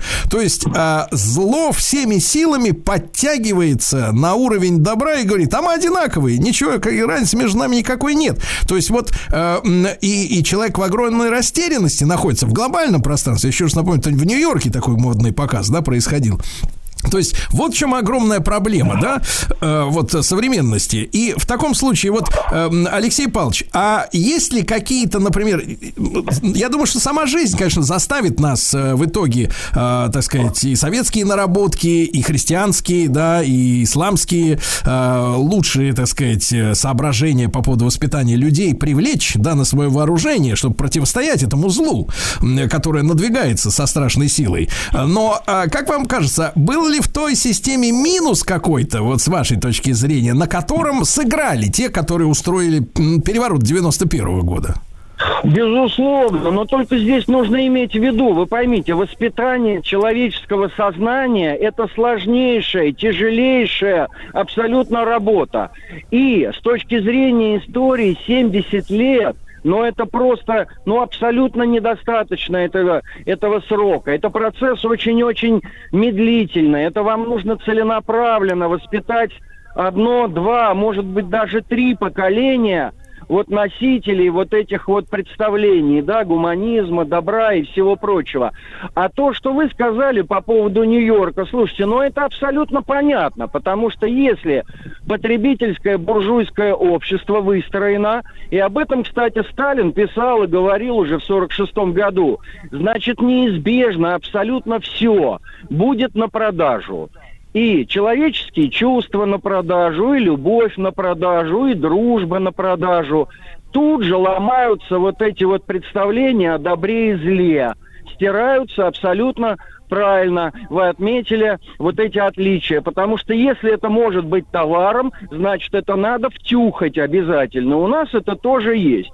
Посмотрите, у нас на телевидении огромное количество передач про экстрасенсов, целителей, колдунов – Почему это допускают? Это же зло, это же яд. Может быть, потому что сами такие. Вот большевики, советская власть, это все запрещало, не позволяло это делать. Сегодня это можно. Понятно, потому что оно продается. И в этой системе, когда у вас купи и продай, здесь сделка. А для сделки не нужно ни совести, ни сердца, ни чувства. Для сделки нужен только шелест купюр. Все. И в этой системе, в этой модели, человек, у которого денег нет, он абсолютно никому не интересен. Будь вы Ломоносовым, Никому не интересен, Гагарином, да. Любопытная мысль, да. Сергей Стилавин и его друзья на маяке. Друзья мои, сегодня у нас э, день общественно полезного человека. Вот мы говорим об образе такого человека, о воспитании такого человека. Алексей Павлович Синелобов, кандидат исторических наук, Московский педагогический государственный университет, с нами на связи. Алексей Павлович, вот э, вы знаете, да, есть такая прослойка стран, э, так называемые, ну, скажем так, с элементами социализма. Ну, и обычно упоминают там Швецию, э, вот еще какие-то государства, да, с огромными налогами, условно говоря, там на сверхбогатство и так далее и тому подобное. Вот э, с вашей точки зрения, оптимальное вот воспитание, все-таки, если возвращаться, да, к нашей э, теме, э, вот э, что ему может поспособствовать? И каким нам надо все-таки воспитывать человека в реальных условиях? Здесь надо сказать, что либералы всех мастей, они любят вот эту приманку всегда нам давать. Что, дескать, посмотрите, вот в этих странах так, в этих странах так. Но нужно понимать, что это чужой огород. Чужой. И то, что там растет, у нас это сорняк. И у нас это деградирует. Поэтому нам нужно находиться на своем огороде. У России тысячелетний опыт. И в одной из передач мы с вами уже говорили, как происходил, собственно говоря, процесс, да, начиная еще с древней русской соседской общины, с идей, насколько они были выражены в православии, насколько сквозь столетия они проходили в качестве главных фундаментальных основ. И вот основная заслуга большевиков-то заключается в том, что они сумели раскрыть вот эти вот имеющиеся заложенные истории, внутренний потенциал. А когда сейчас происходит вот эта вот подмена, говорят, а вот давайте вот как в Швеции, там же это сработало. Нет, это не сработает, потому что это чужое. Это абсолютно не наше. И наоборот, оно на нашем огороде будет абсолютно чудовищно деградировать. То, что, собственно говоря, и мы наблюдаем. Ведь с 91 -го года под какими лозунгами демонтировали советскую модель, да? В Америке лучше, да, если помните. Вот. Виктор Степанович говорил, что нам надо стать э, полным еврочленом. Ну вот, судя по всему, стали сегодня. Поэтому вот эти все какие-то дурацкие абсолютно отвлечения внимания, у России огромнейший исторический опыт. Поэтому нужно просто очень внимательно его изучить, не заниматься вульгарным антисоветизмом, абсолютно воинственным, а вписывать многие вещи в нашу с вами реальную жизнь, менять бытие, потому что бытие определяет сознание. И абсолютно бессмысленно заниматься пропагандой, если у вас допускается зло, допускается порог, допускаются какие-то другие абсолютно отравы в общественной жизни. Вы никогда не добьетесь ничего. Поэтому тут это, конечно, ключевые вот эти вот понимания, которых, на мой взгляд, сегодня на самых высших этажах власти нет. Алексей Павлович, а вот э, к человеку, если да, возвращаться, и, э, вот э, воспитание, оно на чем, с вашей точки зрения, держится? Потому что очень такое упертое мнение есть, что вот, э, значит, человека воспитывает только семья, да, вот семья. Ну, соответственно, плохая семья воспитывает плохого, хорошая хорошего, вот так все из поколения в поколение продолжается. Вот я хотел вот о чем сказать. Община, община, которую вы упомянули, да, я помню, что в свое время, э, ну, мы, мы с вами, с другими специалистами изучали наш исторический процесс и понимаем, что достаточно серьезный удар по общине наносил еще Столыпин Петр Аркадьевич, да, нам был, э, так сказать, руководствовался экономическими какими-то соображениями. Вот сегодня, э, по прошествии уже 30 лет, да, с, с, с гибели Советского Союза, ну вот это общинное сознание, как вы вот находите, наблюдая за тем же студентами, оно еще теплится вот э, внутри людей. Э, есть на чем развивать эту историю э, общности интересов?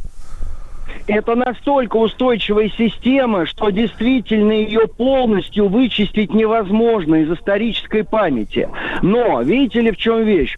Мы должны иметь в виду, что уже выросло целое поколение, которое взращено на индивидуалистских, всех вот этих вот хищно рыноческих началах, потопи ближнего. Смотрите, у нас с детского сада уже основа финансовой грамотности. Это что такое? Как облапошить соседа? То есть у нас этому учат уже с детского сада. И поэтому говорить о том, что здесь возможно как-то очень быстро вот эти вот вещи вернуть в наше общественное сознание, это нужно целенаправленная работа. В первую очередь, конечно, просвещенческая на всех этажах. Но тут, опять же, мы утыкаемся в политическую волю, да, потому что все решает политическая воля. Пока этой воли нет. А что Алексей Павлович, а вопрос, а вопрос, хотел, хотел узнать у вас. Вот вы же со студентами общаетесь, да? Ну, вот э, они, вот вы говорите, с детского сада, там деньги учатся считать. Вот вы наблюдаете все-таки в них э, какие-то, ну, черты хорошие, да, э, за которые можно ухватиться, если начать работу в этом направлении? Конечно, есть. Конечно, есть. Но беда-то, знаете, в чем заключается? Что сегодня, сегодня, если ты хочешь в этом зверином обществе чего-то добиться, ты должен включать все пороки. А все доброе ты должен убрать подальше, потому что оно тебе не помогает, оно тебе вредит. Вот в этом-то и заключается самая главная проблема, да, то, о чем вы сказали. Зло и добро. Со злом нужно бороться, добро нужно защищать, помогать ему взращиваться. А сегодня получается по-другому. И поэтому они мечутся, вот эти вот молодые люди, студенты. Я встречал очень много ребят – которые говорят, что вот оно за окном не так работает. Там нужно вести себя по-другому. Нужно быть цинником, перешагивать через других, толкаться локтями, ставить подножки. Поэтому еще раз повторю, бытие определяет сознание. Поэтому надо менять бытие. Но это, опять же, политическая воля только. Алексей Павлович, а э, как вам кажется, вот э, э, сколько поколений сегодня современных, ну, действительно заражены индивидуализмом, если так вот говорить? Ну, пока живы еще те, кто э, помнит Советский Союз, пока живы еще те, кто могут честно, справедливо о нем говорить, о нем писать, надежда есть. Но я боюсь, что при сохранении вот этой конъюнктуры – вот это вот, э, оно исчезнет, или оно будет или оно будет угу. подвержено спекуляции. Это же уже вовсю идет тоже. Хотя Алексей Павлович тут тоже встречал, да, да, встречал, встречал такое оптимистичное мнение, что Советский Союз стал таким мифом, а миф э, очень живучая вещь, да, подчас, подчас даже более живучая, чем, чем э, правда там или исторические сводки. Алексей Павлович Синелобов, кандидат исторических наук, сегодня день общественно полезного человека, товарищ.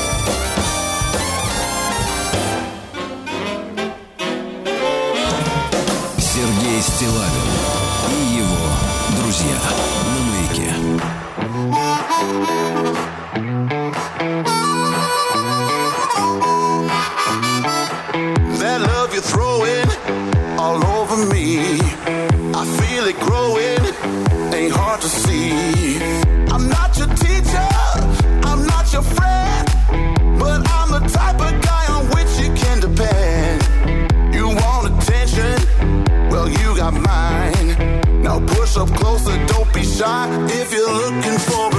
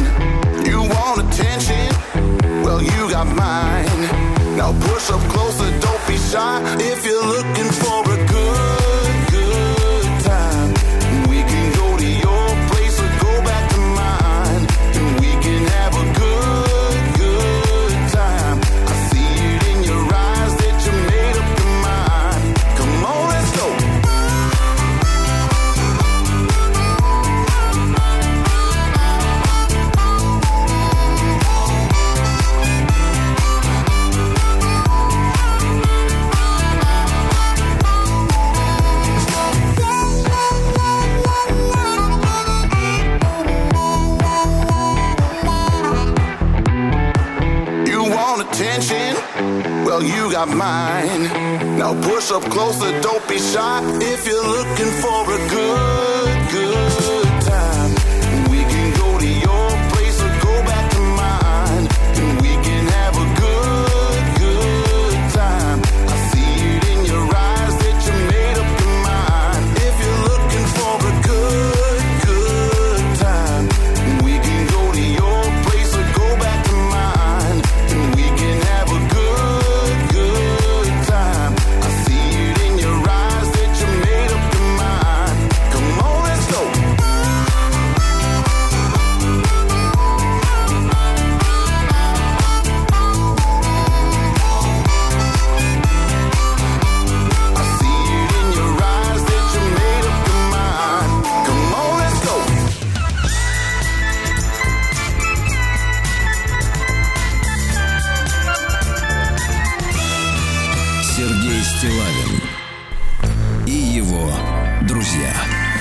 дорогие товарищи, доброе утро. Мы продолжаем нашу серию эфиров, посвященных популяризации искусственного интеллекта. Вот так. Мы уже много раз говорили о том, как главная технология 21 века применяется в разных сферах нашей жизни. К нам в эфир, в гости приходили представители разных компаний. Они делились реальными примерами внедрения искусственного интеллекта в технологические процессы. И э, действительно уже, если вы не заметили, искусственный интеллект стал незаменимым помощником человеку. Но сегодня мы хотим затронуть, затронуть очень важную и этическую проблему, а, мы поговорим о феномене этики искусственного интеллекта. Понимаете, какая речь о чем идет? Этичность искусственного интеллекта. Я представляю нашего сегодняшнего гостя Андрей Незнамов, э, председатель Национальной комиссии по этике искусственного интеллекта и руководитель рабочей группы по регулированию Альянса искусственного интеллекта. Андрей, доброе утро. Здравствуйте.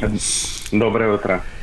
Да, Андрей, ну вот вы представляете, как наши слушатели уже поняли, комиссию по реализации кодекса этики в сфере искусственного интеллекта. Ну вот можем мы разобраться с этим по порядку. Что из себя этот документ вот представляет? Ну, это очень интересная история. А, в свое время а, Курчатов, когда им предоставили здание а, НИИ нового, сказал, не асфальтируйте дорожки, пусть сотрудники пройдут по ним, где им удобно сам, а вот где пробки проложатся, там и стелите асфальт. Вот э, этика в сфере искусственного интеллекта и кодекс этики в сфере искусственного интеллекта – это как раз такая дорожка, по которой сейчас ходят разработчики, научные учреждения, ну просто пользователи, в общем, пытаются определить, что этично, а что нет, чтобы потом из этого родилось большое регулирование. И вот кодекс э, этики искусственного интеллекта, российский национальный кодекс – это вот как раз э, тот документ, который объединяет какие-то первые правила, вот как нам с вами жить в эпоху, когда будет искусственный интеллект, вот новые технологии везде. Вот что будет этично, а что нет, что хорошо, а что плохо. Вот этому посвящен российский документ. Угу. Ну, а вот когда возник этот самый кодекс этики в сфере искусственного интеллекта и почему возникла необходимость отрегулировать вопросы этики в этой сфере? В какой-то момент все страны в мире решили заниматься этикой в сфере искусственного интеллекта. Законов никто нигде не принял, ну, потому что непонятно, как регулировать новую технологию, можно дров наломать.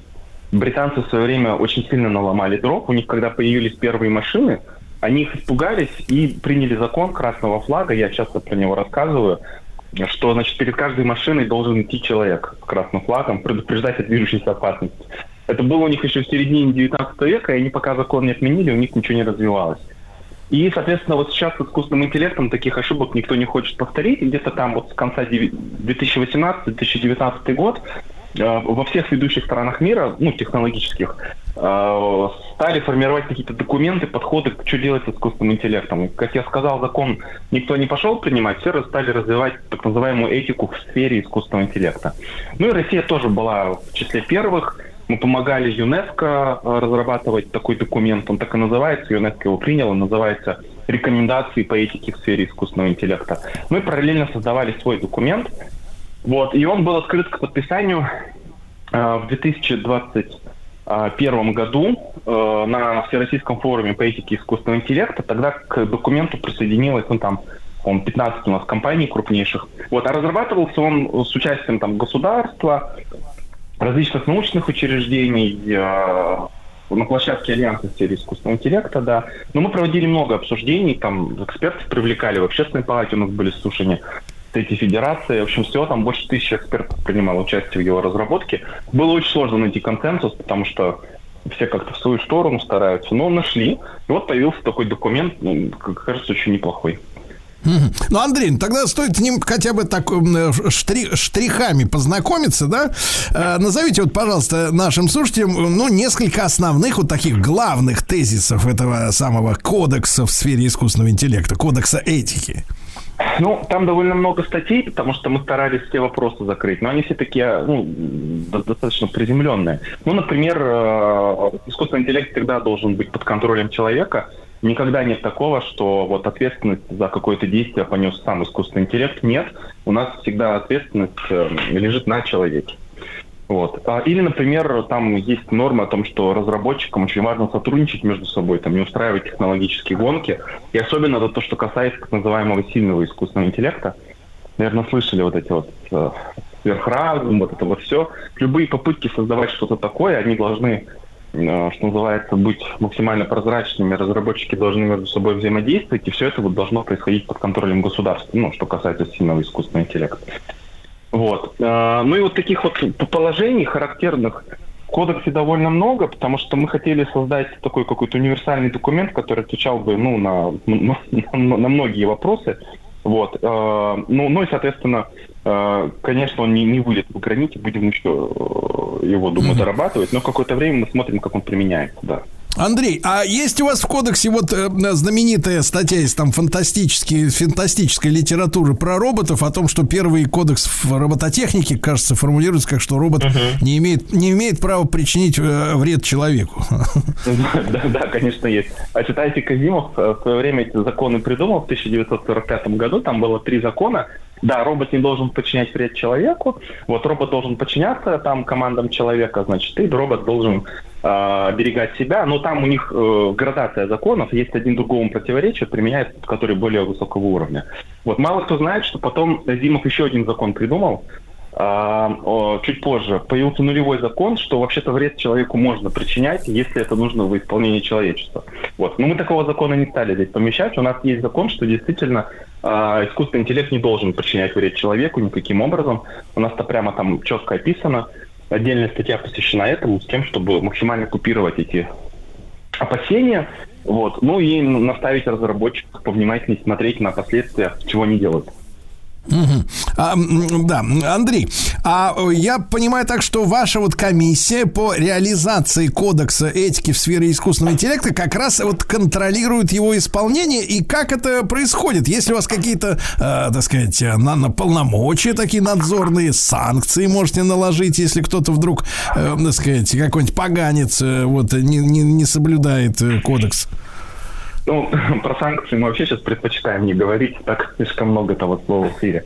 На самом деле мы э, этот э, документ, я имею в виду кодекс, создавали так, чтобы его потом можно было исполнять. Ну, потому что бумажку подписать это одно дело, а вот с тем, чтобы исполнялось то, что там написано, все-таки немножко другое дело.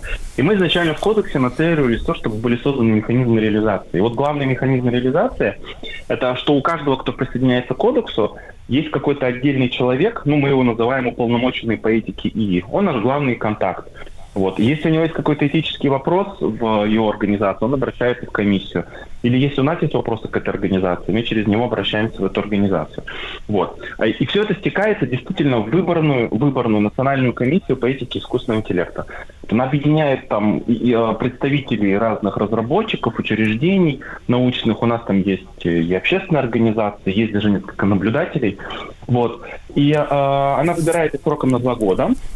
И председатель комиссии тоже избирается сроком на два года. Вот. А, И вот в эту комиссию все стекает, и еще создаются различные рабочие группы по каким-то отдельным вопросам. Вот сейчас, например, у нас была рабочая группа по этике работы рекомендательных сервисов и алгоритмов. Недавно создана рабочая группа по этике применения искусственного интеллекта в здравоохранении. Вот. Отдельная рабочая группа разбирается со всякими сложными этическими кейсами. Ну вот, например, а, проблема беспилотников. Все многие обсуждают, кого давить беспилотнику, если ему придется какой-то этический выбор сделать. Вот мы ответ на этот вопрос даем. Там, а, значит, можно ли восстанавливать, я не знаю, можно ли восстанавливать а, копию умершего человека по его сообщениям там, в соцсетях или в мессенджерах. Вот. А если, например, человек умер там много тысяч, э, там тысячу лет назад, и по его там письмам восстанавливать. Вот такие этические вопросы тоже разбирает отдельная группа. Ну и, соответственно, у нас э, после подписания кодекса как раз получилось так, что жизнь только началась, что называется, стало объединяться такое этическое сообщество, сейчас там уже довольно много людей. Андрей, а вот в этой комиссии важный вопрос, потому что я чувствую, э, у нас несколько общества разделилось, да, вот на профессионалов в этой сфере, ну, то есть разработчики, люди, которые, ну, так сказать, шарят вообще в теме, да, и понимают, как это работает и что, и, соответственно, отдельно как бы вот остались немножко в стороне по их собственным, я так смотрю в интернете, слушаю какие-то выступления, да, гуманитарии, ну, я имею в виду философы, там, мыслители, какие-то историки, ну, то есть люди, которые, ну, искренне озабочены судьбой человечества, но при этом не обладают компетенциями именно в вашей сфере, да, они э, насторожены и не понимают, как это все работает. Вы привлекаете людей, ну, скажем так, у которых нет э, технического образования, но у которых высокая такая какая-то гуманистическая планка, да, э, философская, нравственная, скажем так. Может быть, может быть, вы к искусственному интеллекту привлекаете служителей церкви, э, вот, чтобы, так сказать, посмотреть на эту проблему а с этой точки зрения, как вот, э, или нет пока? А, ну, ответ да, мы, конечно, привлекаем, и ответ нет в том плане, что мы могли бы больше, наверное, это сдел- э, делать. Мы там стараемся, конечно, максимально широко привлекать людей с разной экспертизой. У нас в обсуждении, когда кодекс еще писался, были люди самых-самых разных специ- специальностей. У нас были привлечены, э, участвовали, вот, в частности, в заседании общественной палаты представители нескольких церквей, нескольких религиозных направлений. Да, безусловно, мы это старались сделать. Конечно, может быть, чье-то мнение там не смогли учесть на 100%. Такое, ну, бывает, потому что документ, повторюсь, он максимально компромиссный. Э, Здесь вот э, мой, мои коллеги из Яндекса часто приводят такой пример, что если, например, ориентироваться на мнение людей, которые боятся летать, то все самолеты будут летать исключительно со скоростью 50 км в час, там, значит, над э, где-то низко-низко над кронами деревьев, конечно, тогда бы никакой авиации не случилось. С другой стороны, есть и другая точка зрения, что если все только-только, значит, и слушать только позицию там каких-то, например, технооптимистов, то неизвестно, к чему это может привести к, э, без контроля. И вот мы стараемся Понятно. такой баланс найти. И, ну, соответственно, Понятно. находится кто-то, кого стоит еще привлечь. Вот, и мы будем Да. стараться это сделать, правда.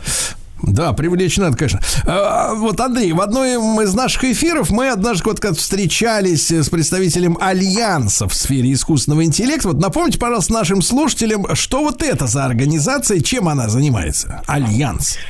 А, Ну, Альянс это крупнейшее российское объединение э, разработчиков компаний, которые внедряют э, искусственный интеллект.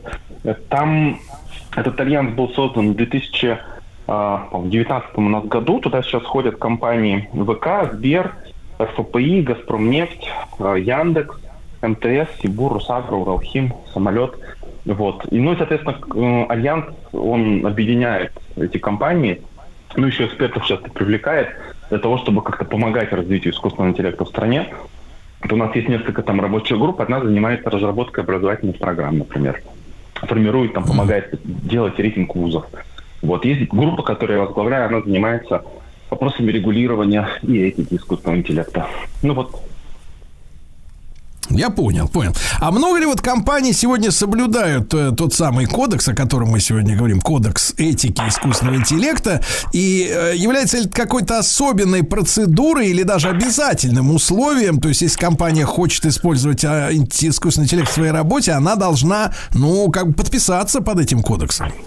Ну, нет, этический кодекс, он в том э, этический, что ты присоединяешься к нему добровольно, а когда не добровольно, это уже не этический кодекс, это уже закон. Вот. А, Поэтому присоединение у нас добровольное.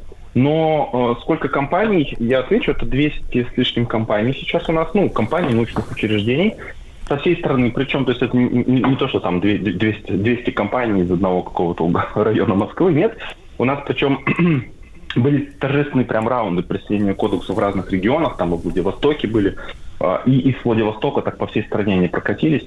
И, и это очень здорово, потому что у нас географическая репрезентативность есть большая. И сейчас стали иностранцы присоединяться к кодексу. У нас а, 20, по-моему, иностранных подписантов. Они представляют 15 с лишним различных государств мира.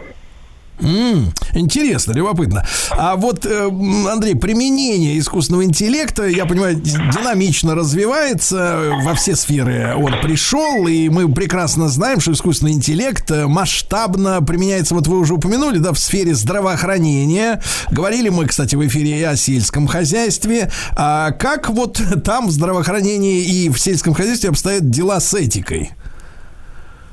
Ну, э, там есть всегда регулирование, это очень важный момент, то есть этические кейсы, они возникают там, где нет, как правило, нет государственного регулирования. В здравоохранении, в сельском хозяйстве, в ряде сфер регулирование, как правило, есть. Вот. А В сфере, вот я упомянул, что в сфере здравоохранения, да, этические кейсы возникают. Здесь я бы прям, ну, вам порекомендовал, может быть, пригласить там несколько экспертов именно по медицине, они очень классно рассказывают про свою тему. Вот, не хочу, что называется, спойлерить эту историю. Вот. Но а, этические кейсы, такие смежные на бытовом уровне или пронизывающие разные отрасли, они действительно возникают э, все чаще и чаще. Ну и к тому же я начал разговор с того, что этика – это тропинка для будущего государственного регулирования. В некоторых сферах регулирования нет, и когда их нет, соответственно, вот мы этикой заменяем это регулирование и просим всех присоединяться именно к таким рекомендациям. Так делают не только в России, хочу сразу сказать. Вот можете зайти на сайт там нескольких правительств, например, Англии или Австралии, вы увидите там раздел про искусственный интеллект, и когда в него зайдете, там будет раздел про, ну, как бы, по каким правилам в этой стране можно работать, там будет ссылка на этические национальные правила. Ну, то есть это сейчас угу. такой мировой тренд, вот так поступать. Андрей, а вот вы упоминали, да, что по нашим этическим правилам работают несколько там из 15 стран э, компаний, да, не только российские.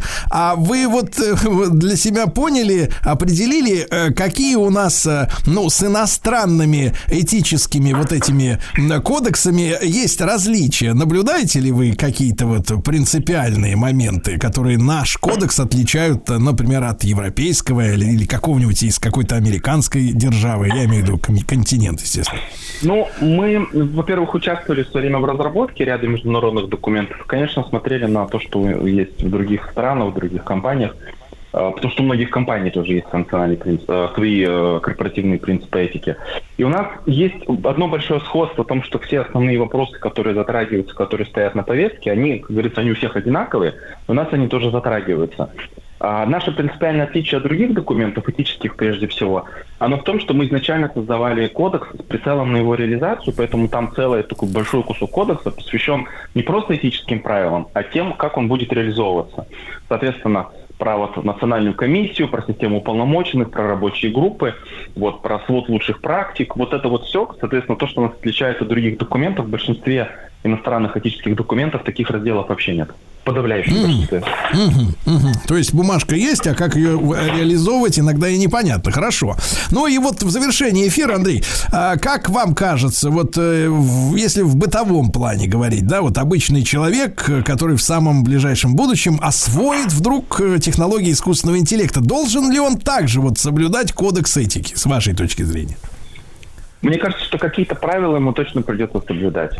Ну, потому что э, технологии быстро внедряются, но правил э, общепризнанных еще нет. Мы, мы стараемся дать какой-то ориентир, на который можно было бы э, в том числе и пользователям ориентироваться. Кодекс нацеленный на пользователей тоже. Поэтому мы всех прям приглашаем присоединиться к работе, поделиться мыслями. На сайте Альянса в сфере искусственного интеллекта кодекс есть, и там же есть контакты. Если какая-то компания хочет присоединиться или какой-то, ну, вы просто хотите дать свое мнение, пожалуйста, будем рады. Андрей, ну и вот такой бытовой вопрос от меня лично. А вы, как вы скажете, искусственный интеллект сегодня понимает категории такие, что такое хорошо и что такое плохо? Сам искусственный Знаете, интеллект, да. Я вам скажу честно, искусственный интеллект, лично на мой взгляд, ничего не понимает. Это инструмент в руках человека. Мы привыкли, что искусственный интеллект это что такое очень умное, потому что Э, в кодекс, ну, в книжках, в комиксах, в фильмах особенно, искусственный интеллект ну, да. подается, ну, как будто как копия человека. Вот. Э, я к нему, честно сказать, так не отношусь, и многие разработчики к нему так не относятся. Это условно определенный набор там Я понял главную мысль, Андрей. Да, то есть все-таки за действие и решение искусственного интеллекта отвечает конкретный человек. Я услышал, спасибо.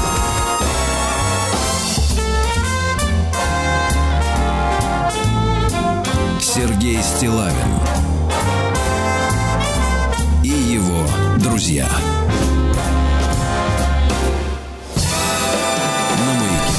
Дорогие друзья, доброе утро вам всем, добрый день. Я думаю, что все, кто за новостями следит, так или иначе, в СМИ, в интернете, ну, обратили внимание на то, что в Карабахе, опять, мягко говоря, неспокойно. И я, как у нас по традиции что-то происходит, э, у нас в эфире появляется Александр Герович Артамонов, военный эксперт и международный обозреватель, как такой маркер, да, своеобразный. Александр Герович, доброе утро, здравствуйте. Да, Сергей приветствую, доброе утро. Здравствуйте. Да, вы знаете, вот эта тема, она, я себя поймал на мысли, что она вот вот с детства меня с раннего, при, ну не с раннего, с ранней юности, скажем так, да, при, преследует, потому что я прекрасно помню, как я учился в школе, и там вот э, 87 год, сколько мне было, 13, там, 14 лет, вот, уже начались вот эти истории. Большую часть жизни я вот прожил с пониманием того, что этот, э, эта ситуация не э, разрешена, да, я помню конец 80-х, когда, э, вы знаете, отношение, да вы наверняка тоже это помните, отношение к этой истории было оно э, таким затуманенным достаточно, э, толком ничего там в советских средствах массовой информации не рассказывали. Я просто хорошо запомнил КВНщиков, которые во время очередной своей репризы, там же первым делом при перестройке КВНщиков освободили от молчания, да, 20-летнего, вот, и они в одной из своих реприз, я помню, выбежали и весело скандировали, значит, частушку на мелодию «Каравай, каравай, кого хочешь выбирай», они пели «Карабах, карабах, кого хочешь выбирай», там вот эти вот всякая, история, такие как бы такие. Вот, и, и э, вот и все это продолжается, об этом нужно поговорить, да, такими простыми словами. Александр Георгиевич, вот вопрос номер один. С вашей точки зрения, почему обострение произошло именно в, вот в данный исторический момент? Потому что, а, ну, так сказать, мы понимаем, да, были заключены соглашения трехсторонние, да, или там четырехсторонние о, о ситуации, да, о каком-то консервировании ситуации э, в Нагорном Карабахе. А как это связано с общемировой? Вот я вот на это хотел посмотреть. э, Общемировым раскладом с учетом того, что мы вот говорили о а, м, э, военных учениях, например, того же НАТО в Черном море, да, тоже это все как бы не очень далеко. А вот с вашей точки зрения, если общую картину нарисовать, почему в этот момент вот эта ситуация? Ну, на самом деле ничего удивительного в этом нет, Сергей Валерьевич, потому что э, помимо того, что ситуация накалялась, и так как входит круг моих профессиональных э, обязанностей, я, собственно, внимательно за ней следил, накалялась она долго, и я бы сказал, что, к сожалению, надо констатировать по вине Армении большей частью в данный момент.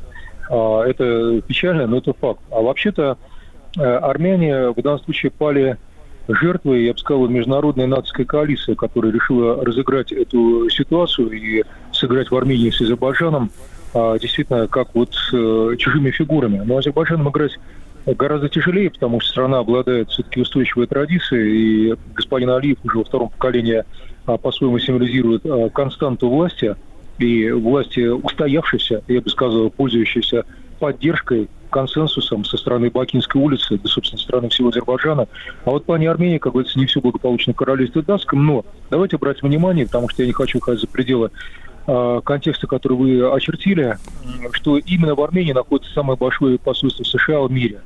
1200 э, сотрудников на крошечную страну, если посмотреть. Кстати, самое маленькое посольство США в мире, как ни странно, находится в Азербайджане. Вот так вот, как это неудивительно. А вот для В Ар- сравнения, Александр Георгиевич, а у нас этих Пожалуйста. специалистов сколько работает? Ну, чтобы мы цифры представляли все. Ну, у нас известное здание, как говорится, на кольце в двух зоопарка приблизительно 400-600 человек посольство. так сказать, вот, э, А там соответственно, 1200. Там а там 1200. 1200 человек, условии, что Россия это колоссальная держава, а все понятно, что такое Армения на сегодня с точки зрения страны. Я никого не убежаю, я не умоляю ничьих заслуг, но ясно, что маленькая страна, почему 1200? Это ну полбеды, лиха беда начала. Мы имеем дело с французами, потому что для меня вот как-то странным образом, помимо Азербайджана, Армении и Франции, входит э, в сферу профессиональных интересов. Я могу вам сказать, что сейчас мундиры французов попадаются на улицах Еревана с какой-то завидной регулярностью. Что удивительно, опять-таки, что французы забыли а, за тысячи километров от дома и что они там делают. Но не будем, как говорится, длить интригу, время эфира этого не позволяет. А, Просто скажу, что французы вместе с армянами в данный момент натравливают фактически Армению на Азербайджан, а, всячески стимулируют реваншистские настроения в плане так называемого Арцаха и э, фактически всеми путями доказывают, что русские не смогли, дескать, мол, защитить. Так вот мы вас теперь э, и защитим. Они как-то забывают, что есть четыре резолюции ООН, которые признали а, территориальную неделимость и целостность территории Азербайджана по границам, которым, которого он обладает с момента выхода э, за пределы Советского Союза. Соответственно, это эпоха еще Гейдара Алиева, а не Ильхама Гейдаровича и его сына.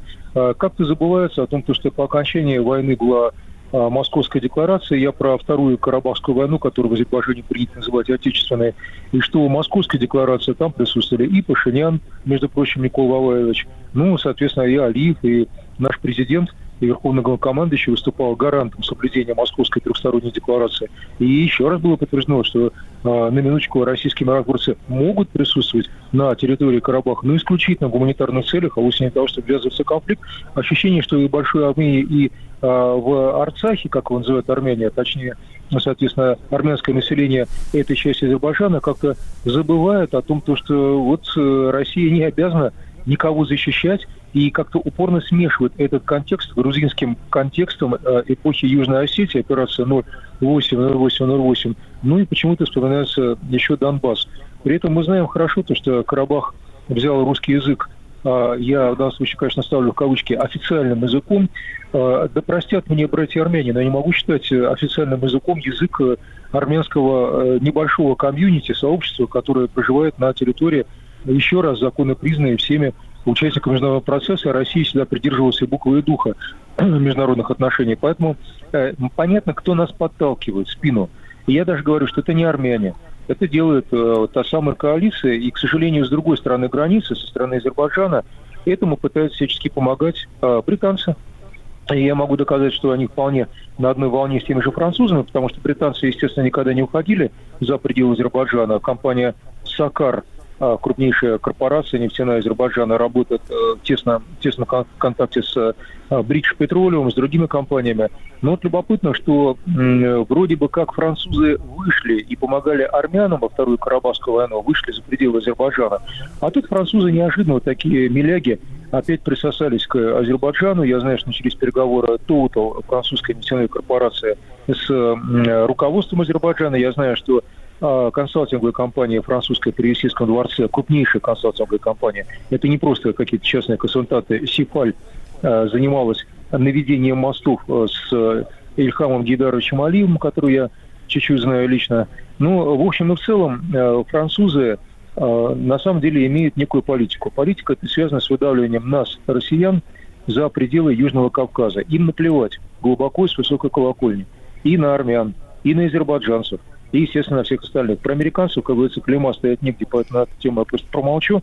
И так все ясно. Отмечу, ну, просто вынужден опять-таки отметить, что только что на армянской базе ЗАР, а, соответственно, на территории Большой Армении, внимание, не Карабаха, естественно, были проведены а, учения. И кого вы думали? 101-й дивизии США, дивизии ВДВ «Кричащие орлы».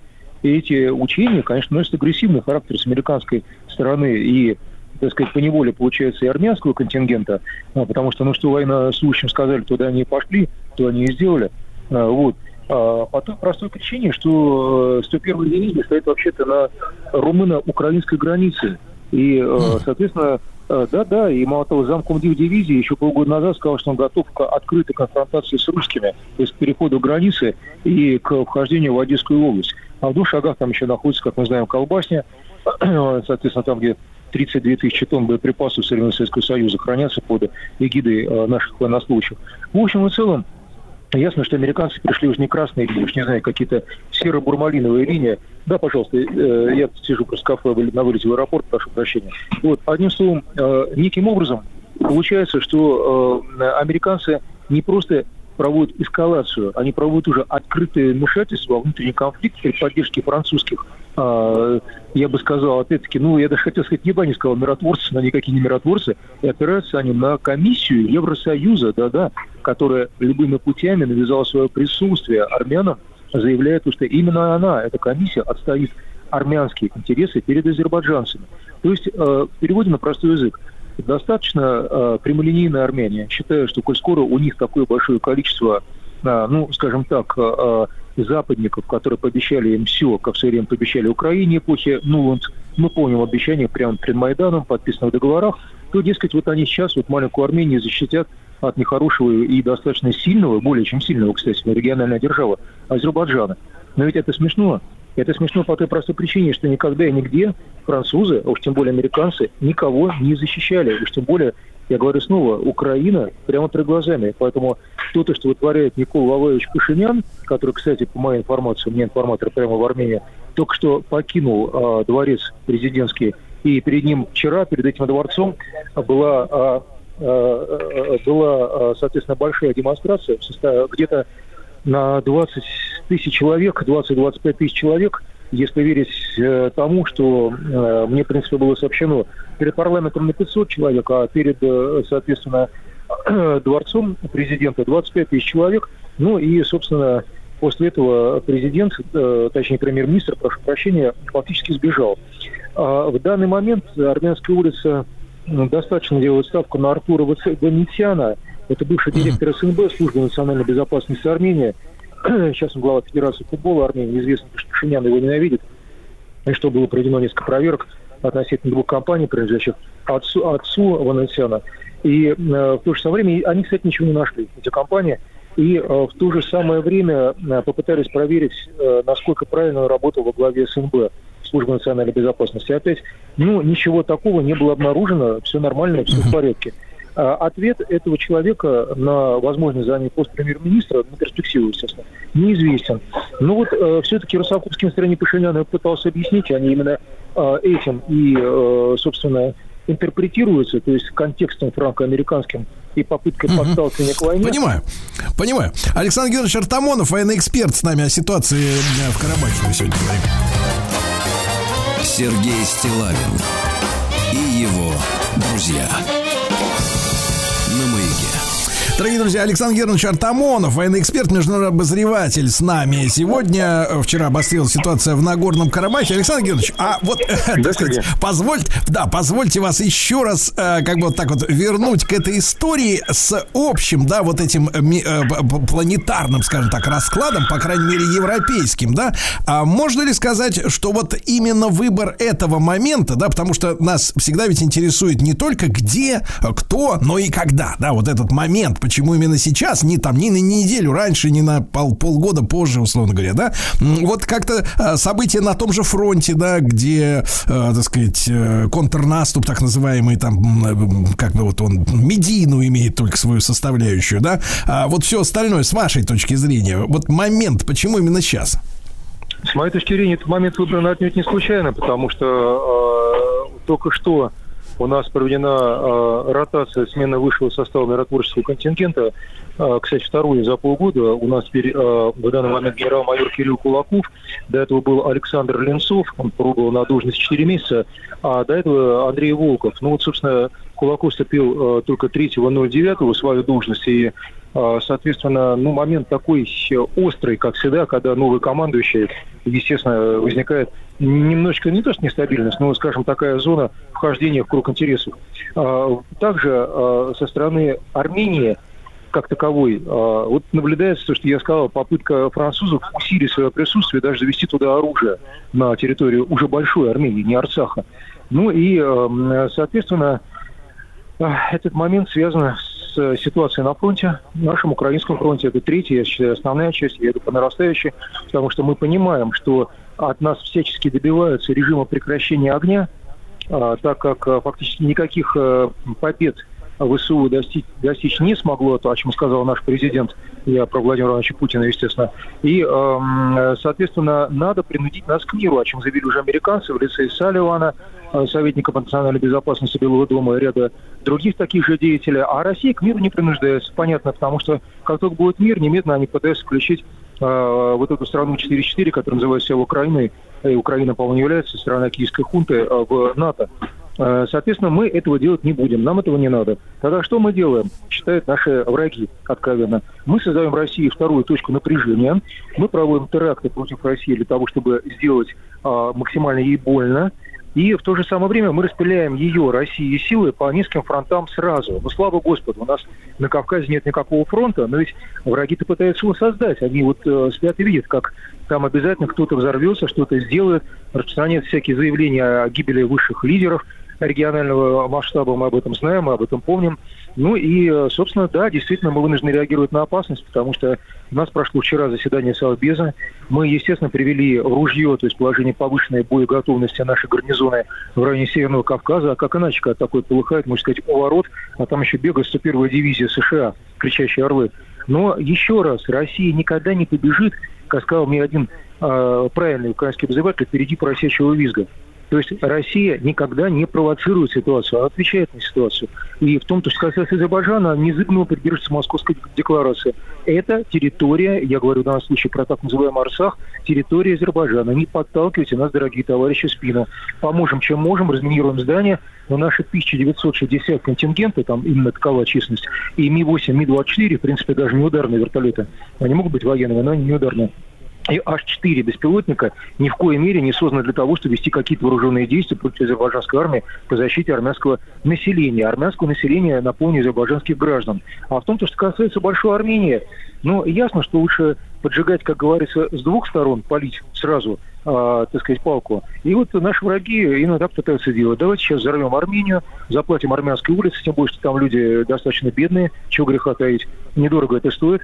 Я напоминаю, когда у нас был в Москве, как я смеюсь, бунт айфончиков, и тут забрасывали кремлевскую стену всякие, так сказать, гламурные личности э, своими телефонами и компьютерами, тогда там тоже, по-моему, 500 долларов была ставка, чтобы выйти на эту демонстрацию. Ну, в Армении, наверное, даже поменьше заплатили. И вот э, давайте всячески протестовать, еще заодно и Пашиняна э, соблазним. Пшинян играет, к сожалению, как все время играли югославские политики, нашим и вашим. Мы знаем, почему это довело югославских политиков, уже страны, которой нет, к сожалению. Вот. И я хорошо понимаю, что вот Пашинян очень-очень печально об этом говорить, может разделить такую же участь, то есть э, или его э, западники схватят, там какой-то газ каферваналом устроят, или, может быть, как-то вдруг он прекратит жить, я вам этого совершенно не желаю, естественно. Но нам, русским, это будет, естественно, весьма весьма грустно. То есть никто ему такого не желал. Говорили, придерживайся Московской декларации. Нет, русофобские заявления, флирт с французами, разрешение зайти американцам, непонятная критика в адрес Владимира Владимировича. То есть, ну, как вот, человек решил играть. Когда человек начинает играть сразу на двух досках, ну, заканчивается всегда по принципу «сколь веревочка не веся». А в том, что касается французов, ну, их роль ясна как никогда. Они всегда заманивают, как это, по-моему, на роду написано, всегда подставляют под удар, а потом тихо уходят к себе, и как вот лисичка, свернувшись, так сказать, э, на, в своей стране, говорят, а мы ни при чем, тем более, что мы постоянно член Совета Безопасности ООН, и, собственно, уйдите, с нас взятки гладкие. Ну, там мы побывали, но мы же ушли, ничего страшного мы особо-то и не сделали. Вот, э, к сожалению, таков расклад по Южному Кавказу, как я его вижу. Угу. Александр Георгиевич, совсем короткий вопрос. С вашей точки зрения, горячая фаза, она сколько будет длиться времени? А, вы знаете, я думаю, то, что, Сергей Валерьевич, ну, то, что касается Армении, она может быть урегулирована достаточно быстро ситуация, потому что Владимир Владимирович играет, ну, я бы сказал, нетрадиционно. Он любит э, э, делать ход конем. Я имею в виду то, что он тем сбивает с толку наших врагов, что он умеет, э, он мастер сильных и неожиданных решений. Я думаю, что ситуация продлится максимум неделю, э, может быть, даже чуть меньше, на мой взгляд. Хорошо. Спасибо, как обычно. Александр Георгиевич Артамонов, военный эксперт, международный обозреватель. О ситуации в, с Карабахом, с Арменией поговорили немножко. Сергей Стилавин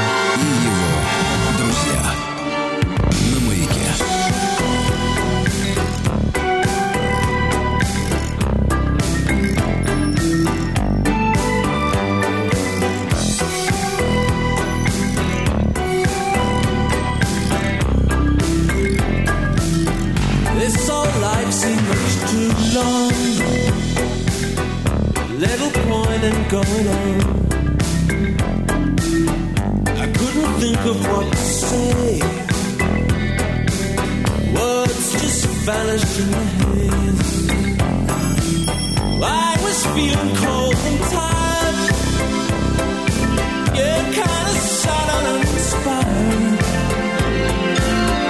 When it almost seemed too much. I see your face and sense the grace and feel the magic in your touch. Oh,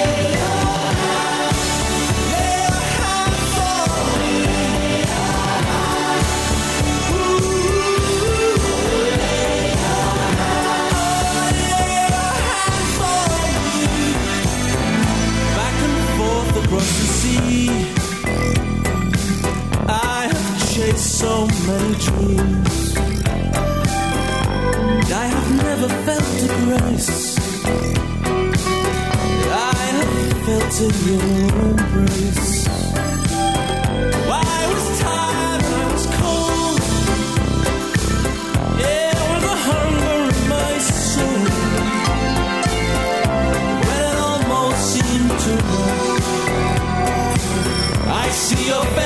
sense the grace and feel the magic of your touch.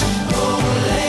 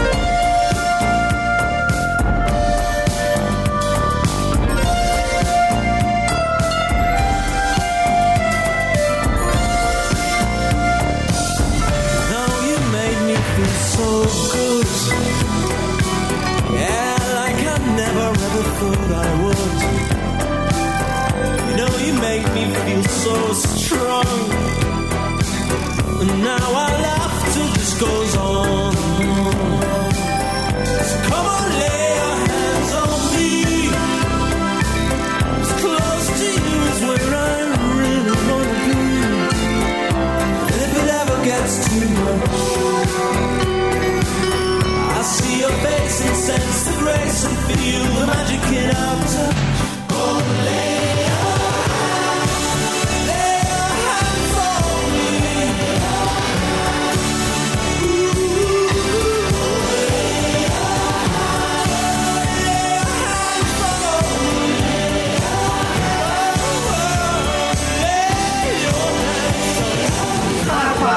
Пар, пар, пар, кофейни ловит. Пар, пар, пар, пар, сладко тянет рёмит. Просим, дорогие гости, проходите.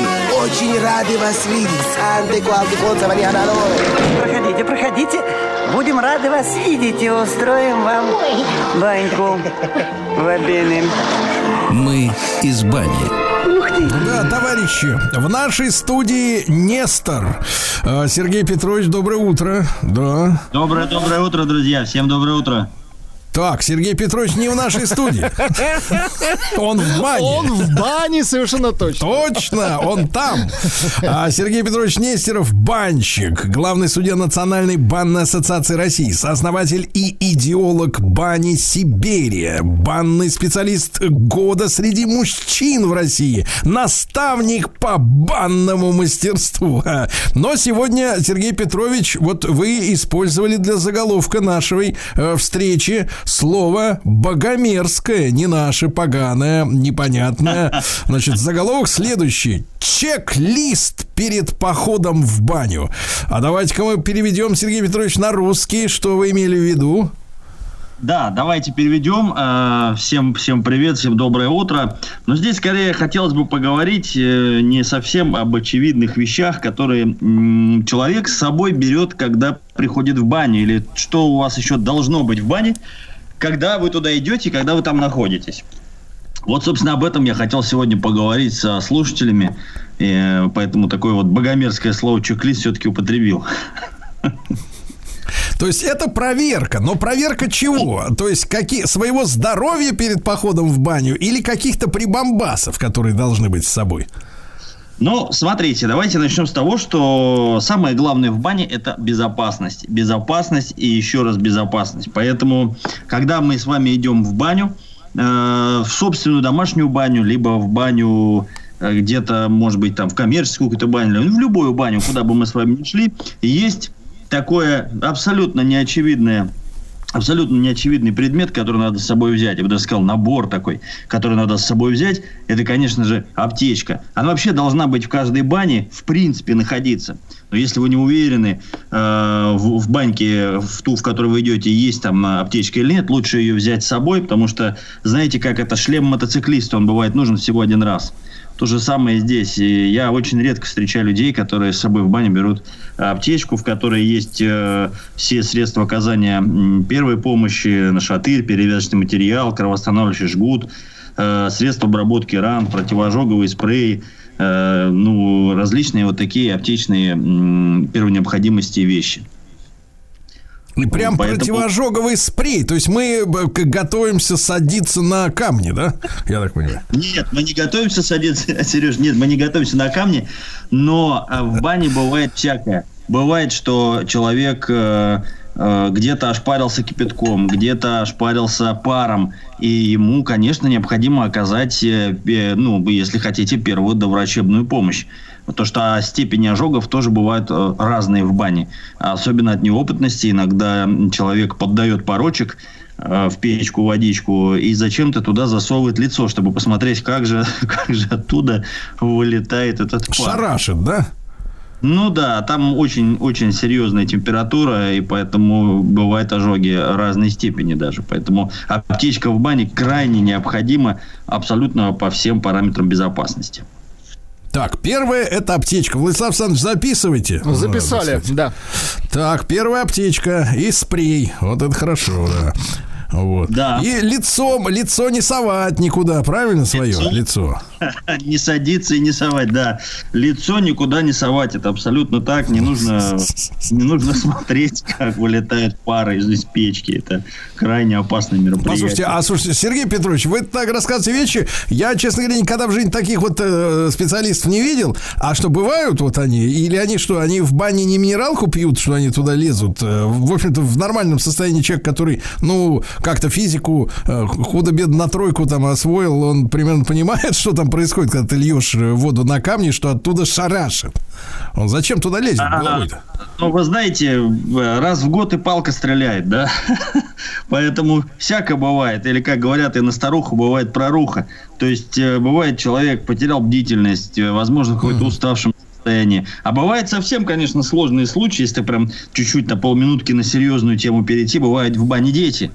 И бывает, что взрослые забыли, где их ребенок, а он уже находится в парной, ему интересно, он там смотрел, как папа или мама подкидывают туда воду и сделал то же самое, но без э, соблюдения требований безопасности. И, конечно, вот такое тоже случается, к большому сожалению. Поэтому обязательно, настоятельно всем рекомендую в бане иметь э, обязательно аптечку.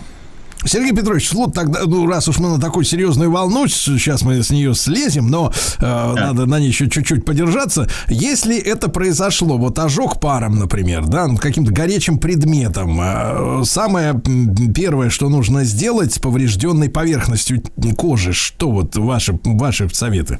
С, э, ну, зависит от того, если это просто покраснение, то достаточно э, будет, э, ну, во-первых, э, первое, что нужно сделать, это исключить источник причинения этого вреда, то есть не нужно находиться, продол- э, продолжать находиться в парной, обязательно выйти сразу оттуда, и если это произошло в парной, и, конечно, э, вот если есть какая-то сухая такая тряпочка, можно приложить э, к этому э, месту, э, которое было обожжено, э, использовать холод, но э, если уже появляются какие-то образования, пузыри какие-то, да, это уже совершенно другая история. Ну уж если совсем ожог серьезный, то однозначно вызывать, э, однозначно вызывать врачей, ну и оказывать доврачебную помощь. Самое главное, Слушайте, а вот нужно- народные, э, Сергей Петрович, народные способы из серии. Кто-то говорит, что надо э, под кран с холодной водой проточной поставить, например, руку. А кто-то говорит, наоборот, ни в коем случае водой не пользоваться. Надо, например, помазать зубной пастой. Вот. Или, например, маслом растительным. То есть там советчиков-то хватает. Да, они не такие дипломированные, как мы с вами, но тем не менее, вот с вашей точки зрения, вот оптимальный вариант. Вы знаете, э, существует большое количество сейчас различных спреев там э, от ожогов. И, в принципе, если ожог э, просто покраснение у нас на коже, конечно, промыть водичкой. И даже можно применить такое средство. Если же у нас с вами прямо требуется помощь, оказание врачебной помощи уже непосредственно докторов, то лучше до их приезда вообще ничего не трогать. Не нужно туда накладывать там большое количество тертой картошки, Тут вот у меня в бане был случай, какая-то бабушка посоветовала мужчине болгарского перца натереть. И понимаете, как и самое главное, это вызвать врачей и дождаться их приезда. Слава богу, они сейчас быстро Нет, ну приезжают. так-то, если, если говорить о витаминах в продуктах питания, то, наверное, самое главное чесноком посыпать все как следует, да, чтобы и Это нечисть не дай, дай бог вы посыпите чесноком. Нет, нет, нет. Давайте мы просто, просто ограничимся водичкой и просто ограничимся при небольшом ожоге средствами оказания первой помощи, которые есть в аптечках, до врачебной помощи. А так, конечно, вызвать врача и не лезть и не трогать. Лишние Так, 15 хорошо. минут. Значит, э, с повреждениями разобрались, да? Э, Неужели не все? Нельзя идти в баню без аптечки? Э, То есть аптечку, аптечку собрали, что еще надо предотвратить? Ну, ну, естественно, э, если мы в категории безопасности находимся, безусловно, у вас в частной вашей бане, в домашней бане, если вы где-то на участке, особенно один человек ходит в баню, обязательное наличие в бане хотя бы пару фонариков положите. Как бы это смешно не звучало, но когда наступает неожиданно полная темнота, э, допустим, выключается свет, у человека могут быть абсолютно разные реакции. От чувства тревоги до полноценной паники. Поэтому, зная, где лежит фонарик, он может включить его и совершенно спокойно находиться там э, в этом помещении. Это вот тоже все из опыта, тоже это все прожито. Как бы все, это, все, все правила безопасности, как бы они опытным путем да, прожиты. Так, Поэтому Сергей Петрович, а к чему ведет паника в бане? Вот если вдруг человек охватывает при э, наступлении темноты не радость, а вот паника именно. Да к чему угодно она приведет. От того, что человек не сразу даже выход найдет, понимаете, если полная темнота, в бане же есть, есть там стеклянная дверь, горячая печь, полки, можно споткнуться, можно упасть. Поэтому паника в бане, э, само слово паника, оно что в бане, что где угодно, оно плохое состояние, плохое. Человек себя не контролирует, поэтому уж лучше он будет точно знать, как ему этого избежать и включить себе этот цвет. Так, Ну, Сергей а- Петрович, а существуют ли, смотрите, фонарики, которые, соответственно, вот э, э, могут выдерживать температуру-то в парной? Это, я так понимаю, что речь идет о том, чтобы внутри парной где-то на стене, например, висел этот резервный фонарик. Но, э, слушайте, сколько я бан, бань перевидал, в хорошем смысле. Он же Вот, но заржавеет. фонарей там не видел, не видел фонарей. Но там не только фонари. Фонари это только не обязательно он должен быть в парной. В принципе, если вы у вас там, не знаю, какой-то дачный СНТ участок, где часто выключают свет, тогда, конечно, можно и в парную просто на пол где-то поставить, на полу крайне низкая температура, и ничего там с ним не случится. А так в целом просто, что где-то на выходе, где-то из бани, или хотя бы где-то, чтобы человек знал, где он находится. Он будет знать, э, что с этим делать. А так для в качестве безопасности в парной делают э, специальную кнопочку, либо шнур такой, который до пола прям доходит.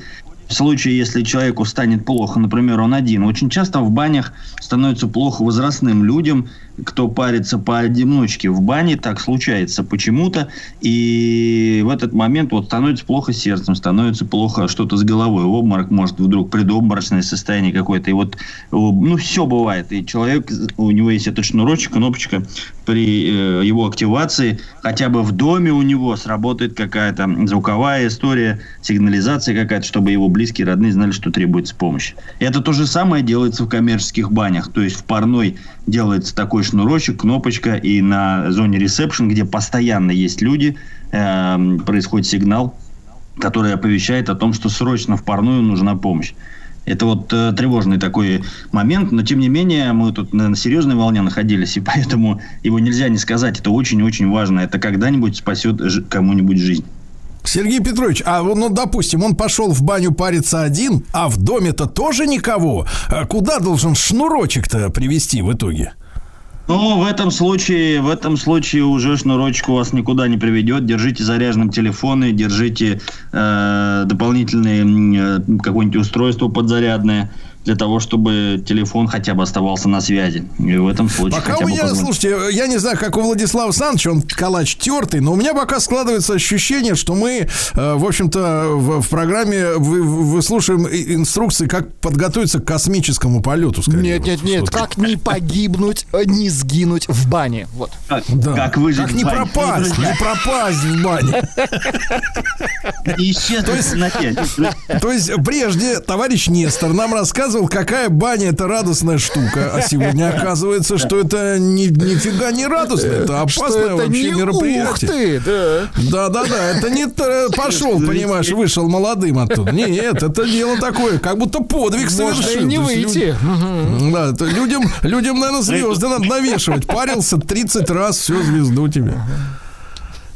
Мы говорим же о совсем уж крайних случаях, когда, ну, всякое бывает, ну, всякое бывает. Поэтому иногда нужно поговорить и на реально серьезные темы, которые важны. Поэтому чуть-чуть мы с вами затронули. такую тему. Так, хорошо. Про шнурок понял, про фонарик понял, про этот самый, как его, аптечку понял. Неужели что-то еще упустили, Сергей Петрович? Ну, с точки зрения безопасности, там уже как баня как строение нужно рассматривать. Это сейчас у нас не этого эфира тема. Вот. А так, э, давайте пробежимся дальше. Ведь существуют и приятности в бане, что нам нужно не забыть.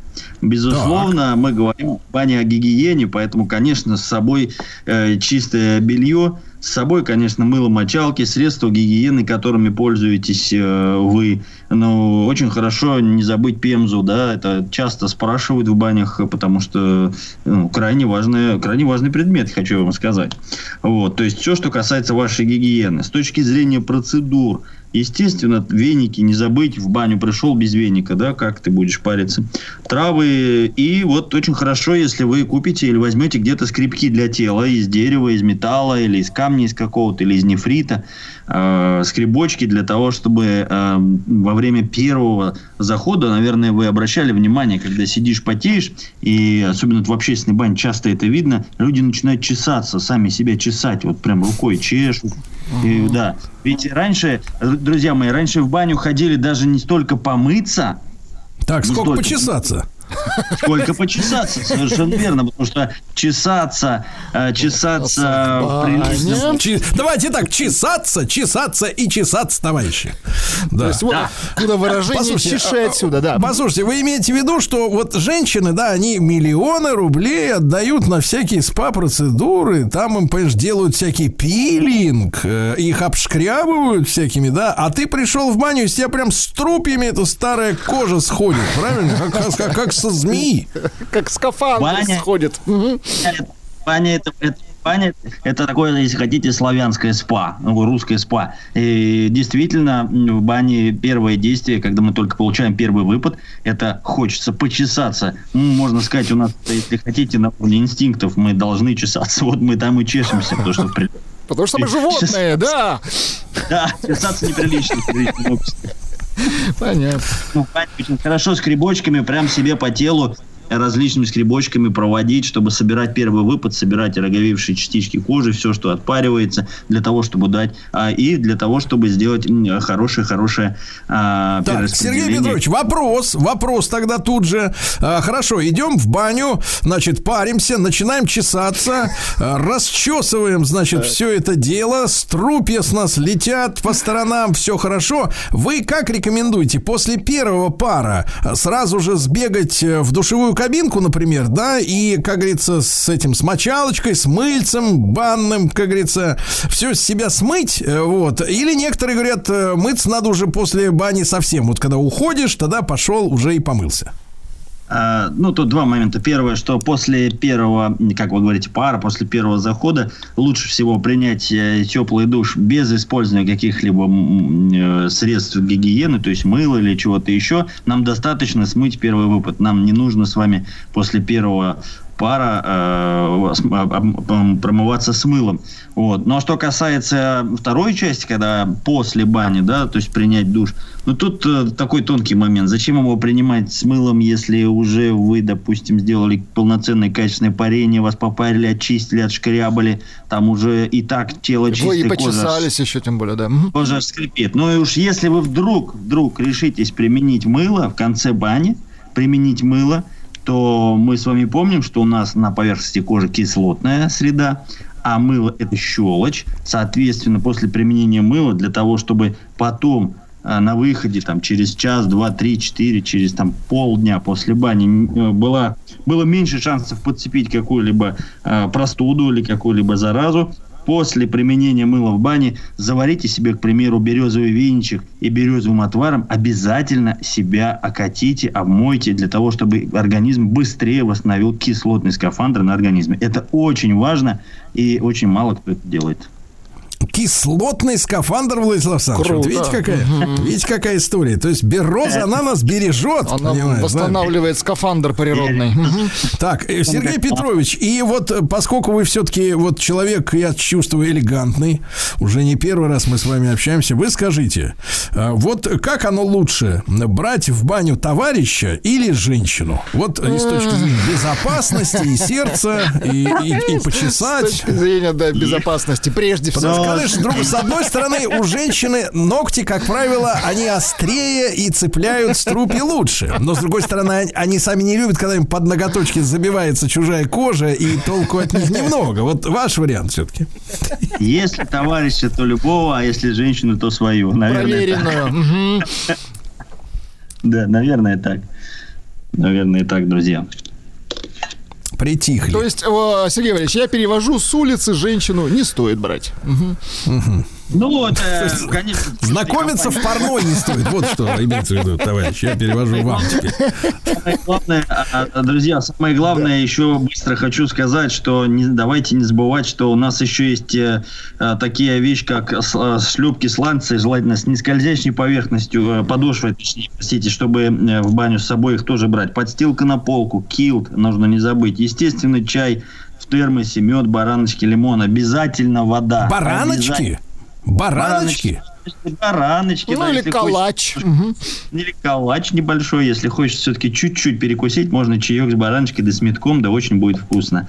И, и, конечно же, два полотенца. Берите два, потому что очень часто я вижу, как гости э, берут одно полотенце, вытираются, оно становится мокрое между процедурами, а в конце на выходе им хочется сухонького, тепленького, а его просто уже нету, потому что одно было одно единственное и стало мокрое. Вот. Ну и девчонка, естественно, все их наборы, расчесочки, резинки для волос, фен, все, что необходимо, чтобы девчонкам было комфортно. Давайте так скажем, девчонкам три полотенца. Да, Э, Сергей Петрович Нестеров, э, банщик, э, банный специалист года среди мужчин в России.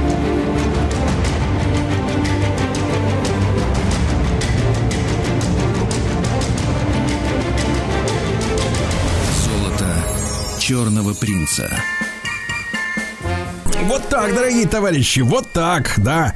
Дмитрий Алексеевич Гутнов, профессор Московского государственного университета, доктор исторических наук, застрельщик, я бы сказал так, это в хорошем смысле, это хорошее слово, в хорошем смысле. забыли, да. Застрельщик наших новых проектов вновь в нашей студии. Дмитрий Алексеевич, дорогой, здравствуйте. Здравствуйте, Сергей. Здравствуйте.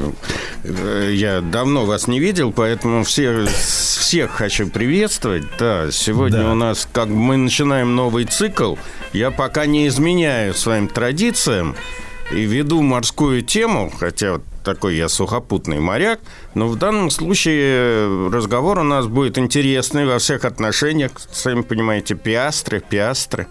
Звучит интригующе. и Звучит интригующе, хотя за 170 лет, которые прошли с того времени, в общем, все стало на свои места. Я, правда, буду немножко слушателей интриговать, потому что я знаю чуть побольше, вот, но тем не менее.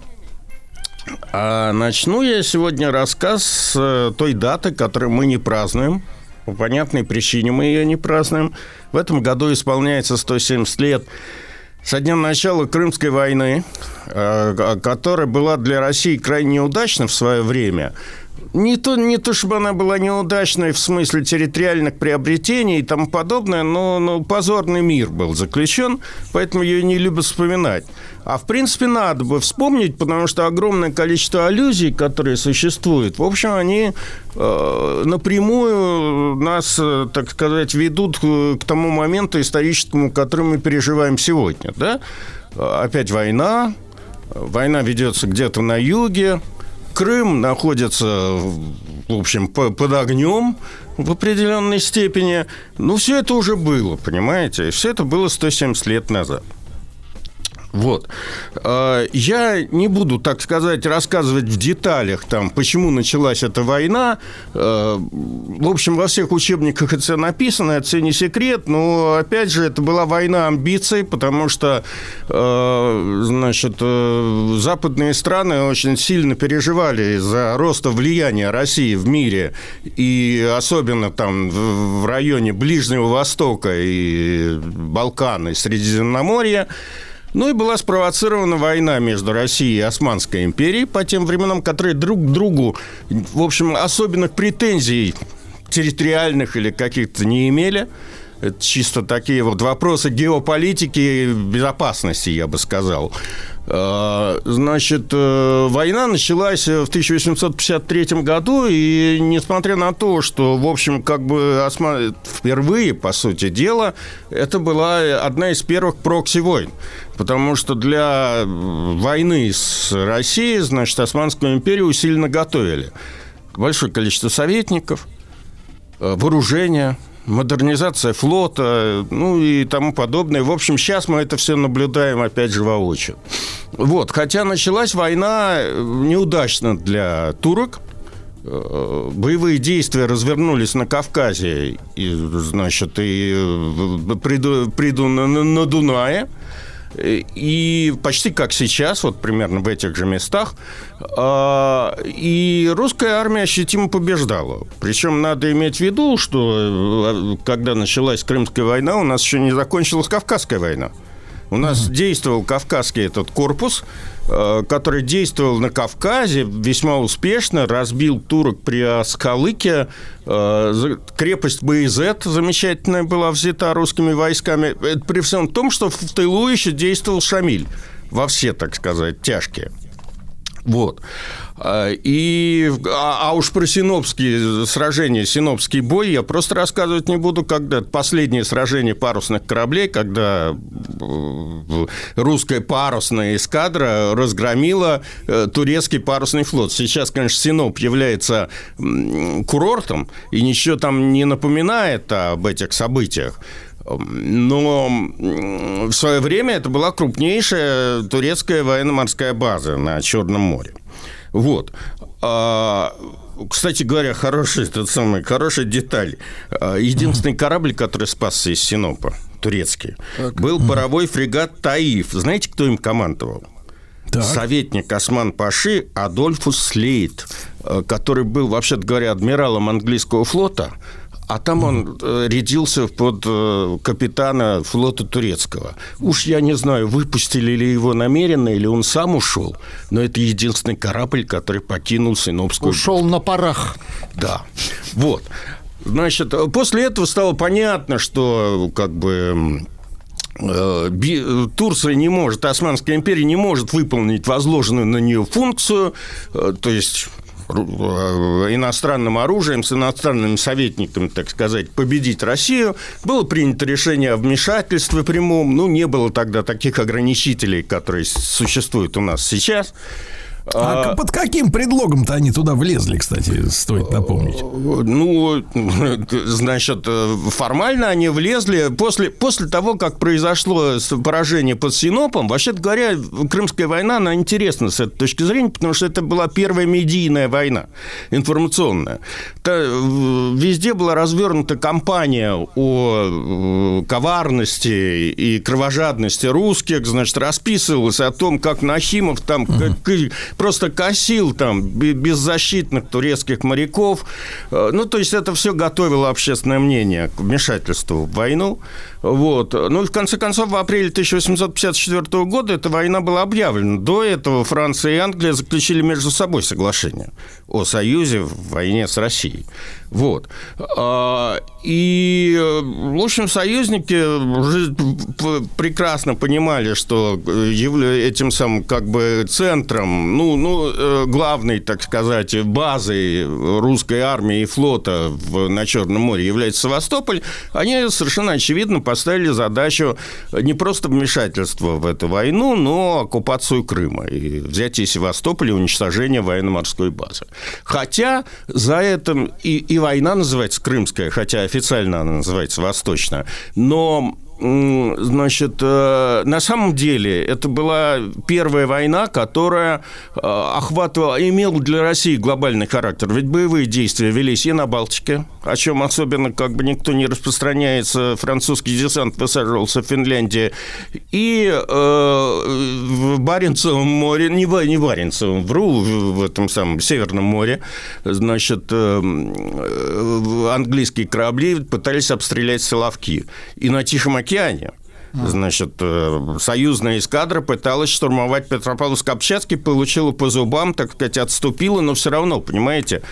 Кстати говоря, на Балтике тогда мы отстояли, мы сумели отстоять, значит, этот э, театр военных действий по той причине, что впервые было применено э, оружие, эффект от которого, ну, сопоставим с тем медийным эффектом, который сейчас имеет, ну, я не знаю, ракет, этот самый торпеда Посейдон.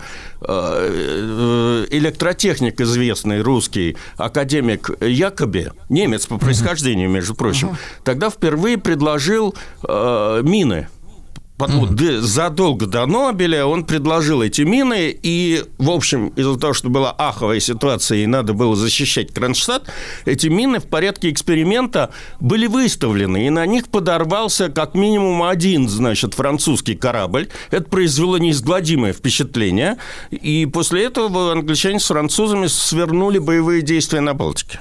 То есть они побоялись, что будет примерно так, как сейчас с минными полями в зоне СВО. Вот.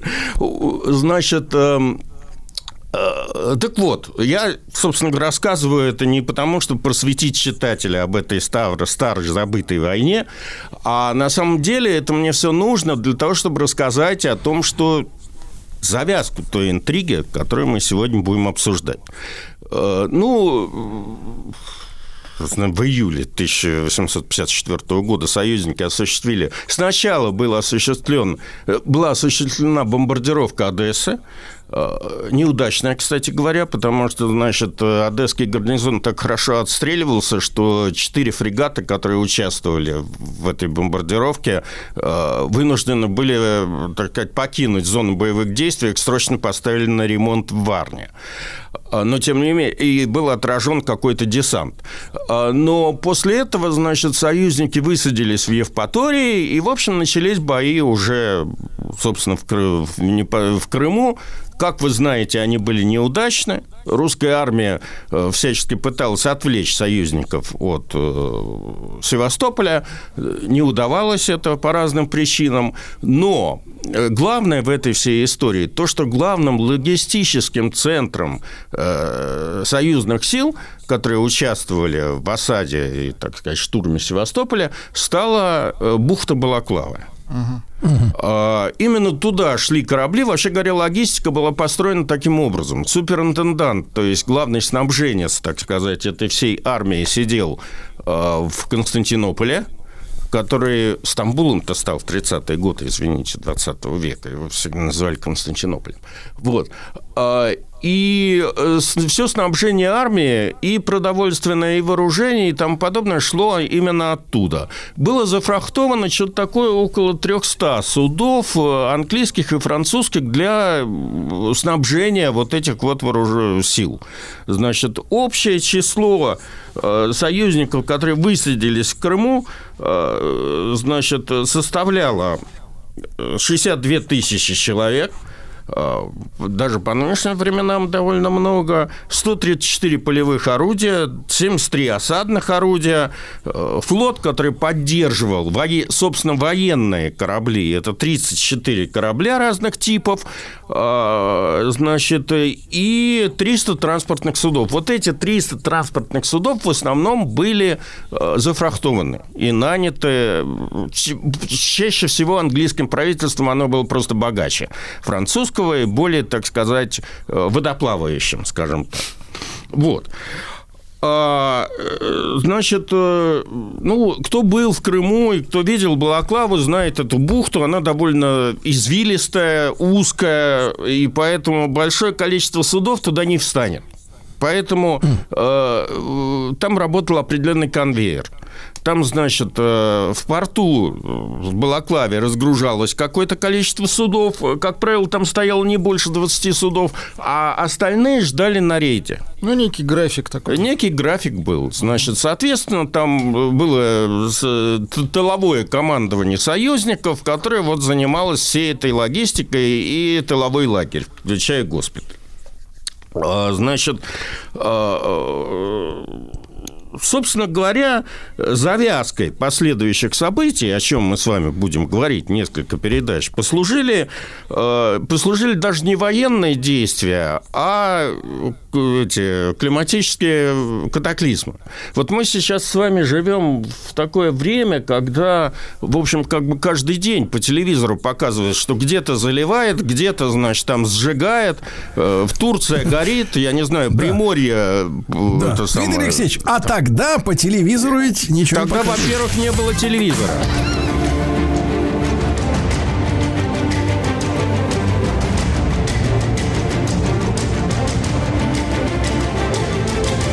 Золото черного принца. Итак, Дмитрий Алексеевич Гутнов, профессор МГУ, автор, э, автор многих концепций и доктор исторических наук. И, кстати говоря, в нашем проекте э, «Золото черного принца» он, э, я так понимаю, задействован был лично самым Ну, в какой-то образом. степени, да, Сергей, не раскрывайте это Не все. раскрывайте. Я, я это, это, но- я это да, расскажу. Дело не в том, в что дело не в том, что Дмитрий Алексеевич жил и 170 лет. Нет, нет. э, И золото я тоже не видел. Но, тем не менее, значит, я в этом каким-то образом участвовал. О чем будет разговор да, попозже. Так вот, э, я к тому, что телевизора, конечно, в середине 19 века не было. И даже телеграф, в общем-то, не везде был. Э, И, и поэтому, конечно, значит, природные катастрофы, может, они и случались, но они были не столь широко освещены и широкой общественности были неизвестны. Но, но то, что происходило 14 ноября 1854 года в Крыму, и не только в Крыму на самом деле, несколько дней стихия бушевала практически над всем Черным морем, и на турецкой стороне тоже. Там, там снесло две этих самых, два минарета мечети э, Султана Ахмета, там, значит, посрывало кучу крыш в э, Стамбуле, в, в Константинополе, но того, что происходило над Крымом, в общем, как бы сторожилы просто не помнили. Ну, э, условно говоря, э, ну, все началось ночью 13 ноября. Она была холодная. Сначала просто шел дождь. А В, какой-то момент лагерь союзников по берегам бухты э, стал превращаться в такое болото. Значит, эм, э, стал подниматься ветер. Капитаны кораблей, которые стояли, так сказать, на рейде, стали э, требовать, чтобы им дали возможность зайти в бухту. Значит, комендант, э, как там, капитан порта, да, отказывался э, в этом. К рассвету 14 числа поднялся шторм, и э, в половине седьмого он превратился в настоящий ураган, который сопровождался там п- бурными порывами ветра, залповым ливнем, громом, молнией. Э, Значит, по воспоминаниям очевидцев, в 7 часов утра бухта как бы была кипела, была покрыта пеной, а кораблей страшно раскачивало, кидало друг на друга, срывало с якорей, они, в общем, там таранили друг друга и прочее, и прочее. Но это были цветочки. Э, Значит, на самом деле все ужасы происходили на рейде. Э, К 9 часам утра ветер усилился до такой степени, что стал срывать корабли с якорей. Там, э, значит, э, часть капитанов э, кораблей, которые видят, что это происходит, ну, по старой морской традиции стали э, снимать, э, сниматься с якорей, чтобы отойти в море. Но шторм был такой, что эти снявшиеся корабли, несмотря на то, что на некоторых стояли уже паровые двигатели, их все равно кидало на скалы. Э, Значит, и половина их, э, опять же, тоже сталкивались друг с другом и крушились, а половина кидала на скалы. Значит, э, всего небоевые потери англо-французского флота за эту ночь, только за эту ночь, причем речь не только об Балаклаве идет, но и ряде военных кораблей с других, с, с- у Евпатории и тому подобное, составили 53 корабля. Из них около 25 транспортов, загруженных Неплохо. на рейде, значит, всем То есть необходимым. природа была за Да, нас. природа Надо была- сейчас сказать, Дмитрий Алексеевич, природа была Природа за нас. была это за нас. Очень хорошо. Вот. Вот. Значит, э, э, с этих самых кораблей, судя по официальным английским рапортам, спаслось на минуточку не больше дюжины человек. Все они пошли, все остальные пошли на дно. Там было очень много народу. А, а, как пишут восп- воспоминания, как пишут английские корреспонденты, которые присутствовали там, а ведь я вот сказал, что это была первая война в медийном пространстве. Значит, не забывайте, что первый фоторепортаж военный, он из-под, из-под Севастополя, как бы английский. Таймс. Вот. То есть там военкоры появились. Там да, появились британские? военкоры, да. И у нас там появились военкоры. Один из первых наших военкоров это, знаете, кто? Дедушка этого Петра Столыпин.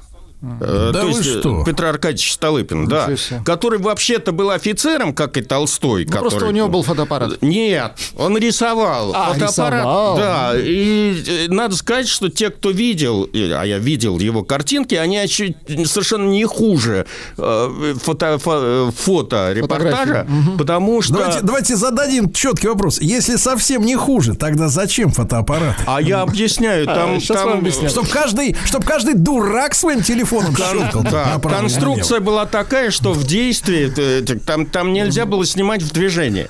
Там все фотографии статичны, понимаете? А у Столыпина это все, в общем, в динамике. Да, класс. Да. Вот. Значит, э, э, так вот.